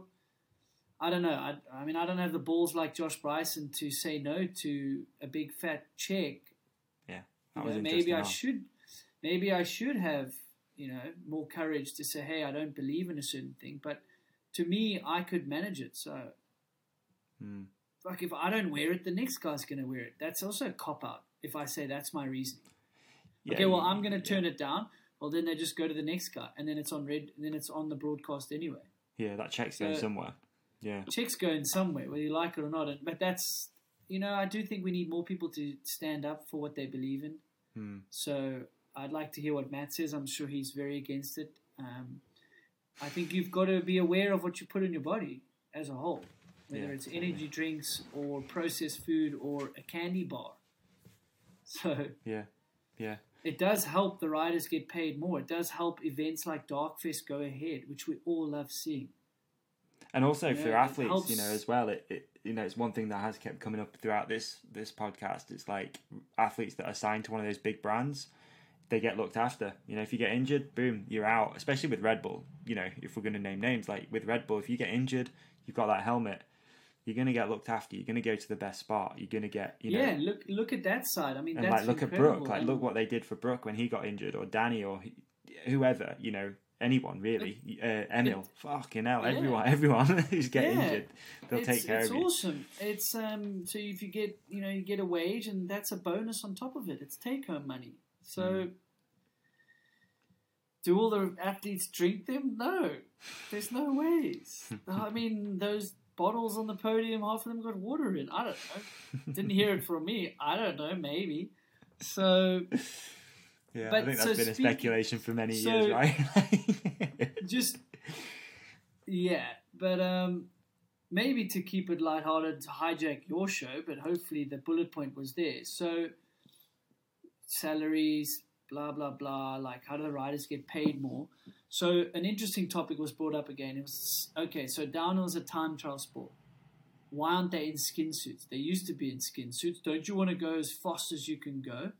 So I will start this with unless you have wrapped yourself in a condom and ridden down a hill at 50k an hour, I don't know if it's fair that you can comment on this topic. Have you done it? I have wrapped myself in a condom, i.e., a skin suit. It's horrendous. Is it really? I can't even imagine what it's like. Well, yeah, Well, I can I- imagine in a way. It's like wearing lycra and you're out on your road bike, but riding It, down it's rocks. literally it's lycra.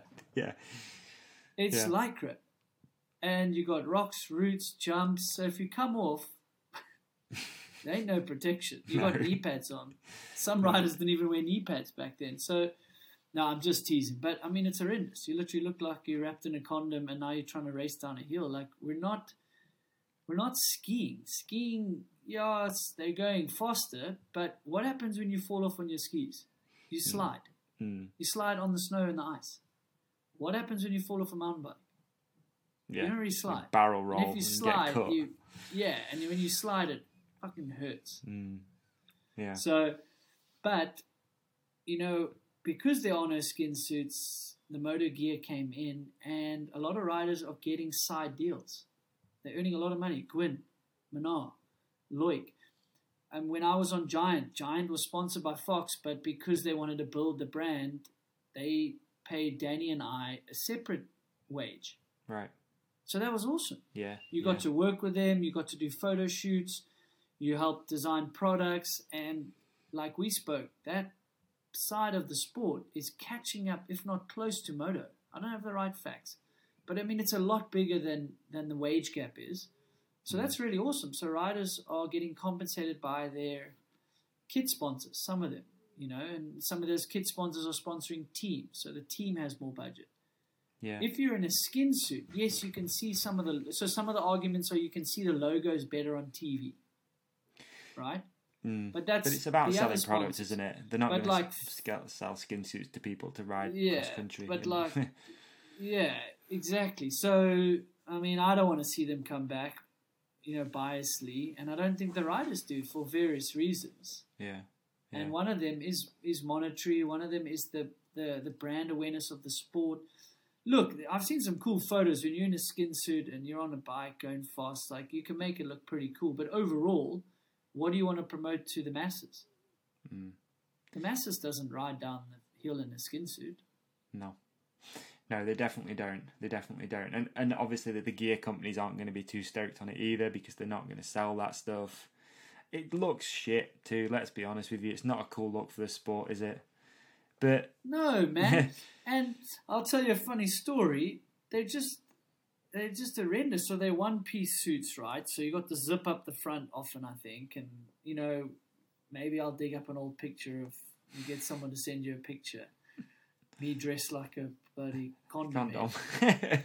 And um, so now I'm at the top of the race, nervous as per usual. And what do you do? You need normally need a pee when you're nervous. So off I go to the woods. Now you got to zip the front down. You can't. I'm not gonna like. I'm close to my race start, right? So I'm not gonna take the shoulders off and pull it down. So I'm going down there and I'm getting as much as I can out to have a whiz. And obviously, I'm in a rush and I'm nervous and it all goes back in.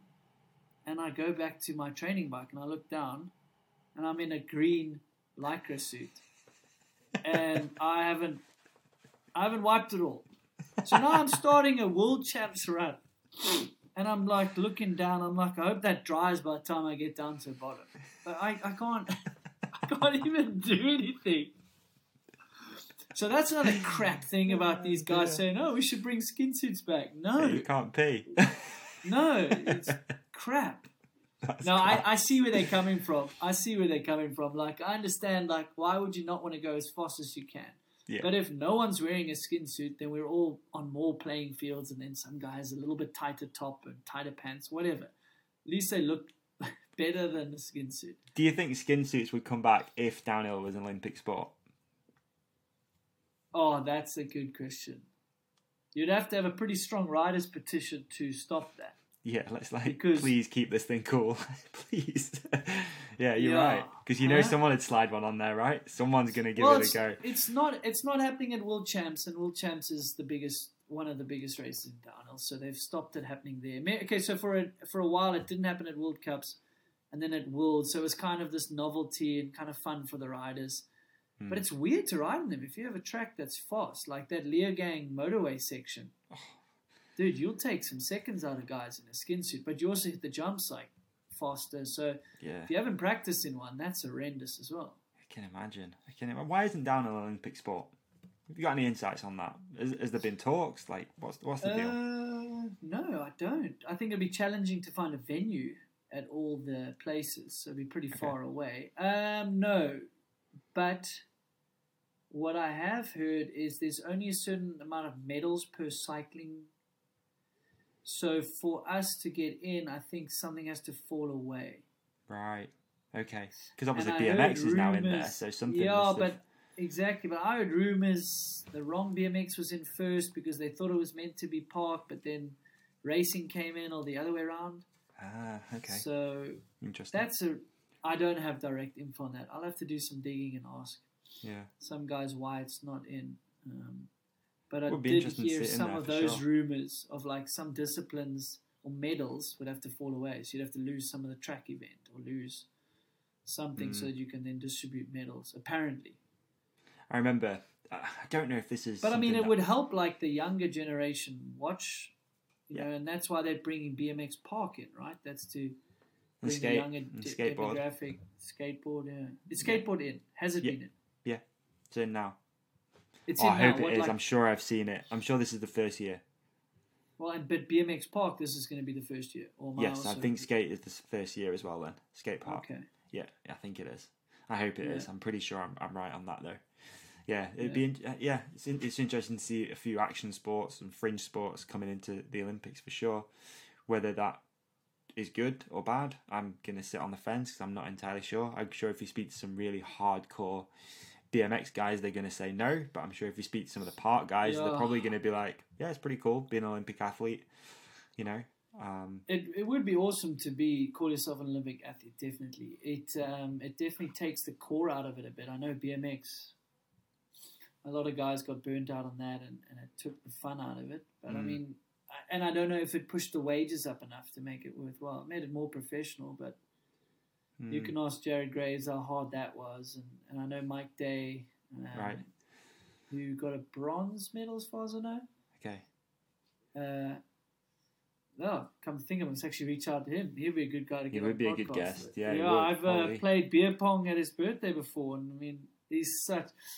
You know, when you like meet people you look up to, or you like want to hang out, and then sometimes they're not what you thought they would be. Mike Day was that and more. He's just so chilled, fun, Hmm. great guy. Yeah, yeah. Dude, well, you know, we're over two hours. We could probably sit and riff for a long time. But before we go, got to ask you top pick, World Cup champion, male and female, at the end of 2021. Who are you picking? Ooh, shucks. I've been picking race per race. I've Have you? two now?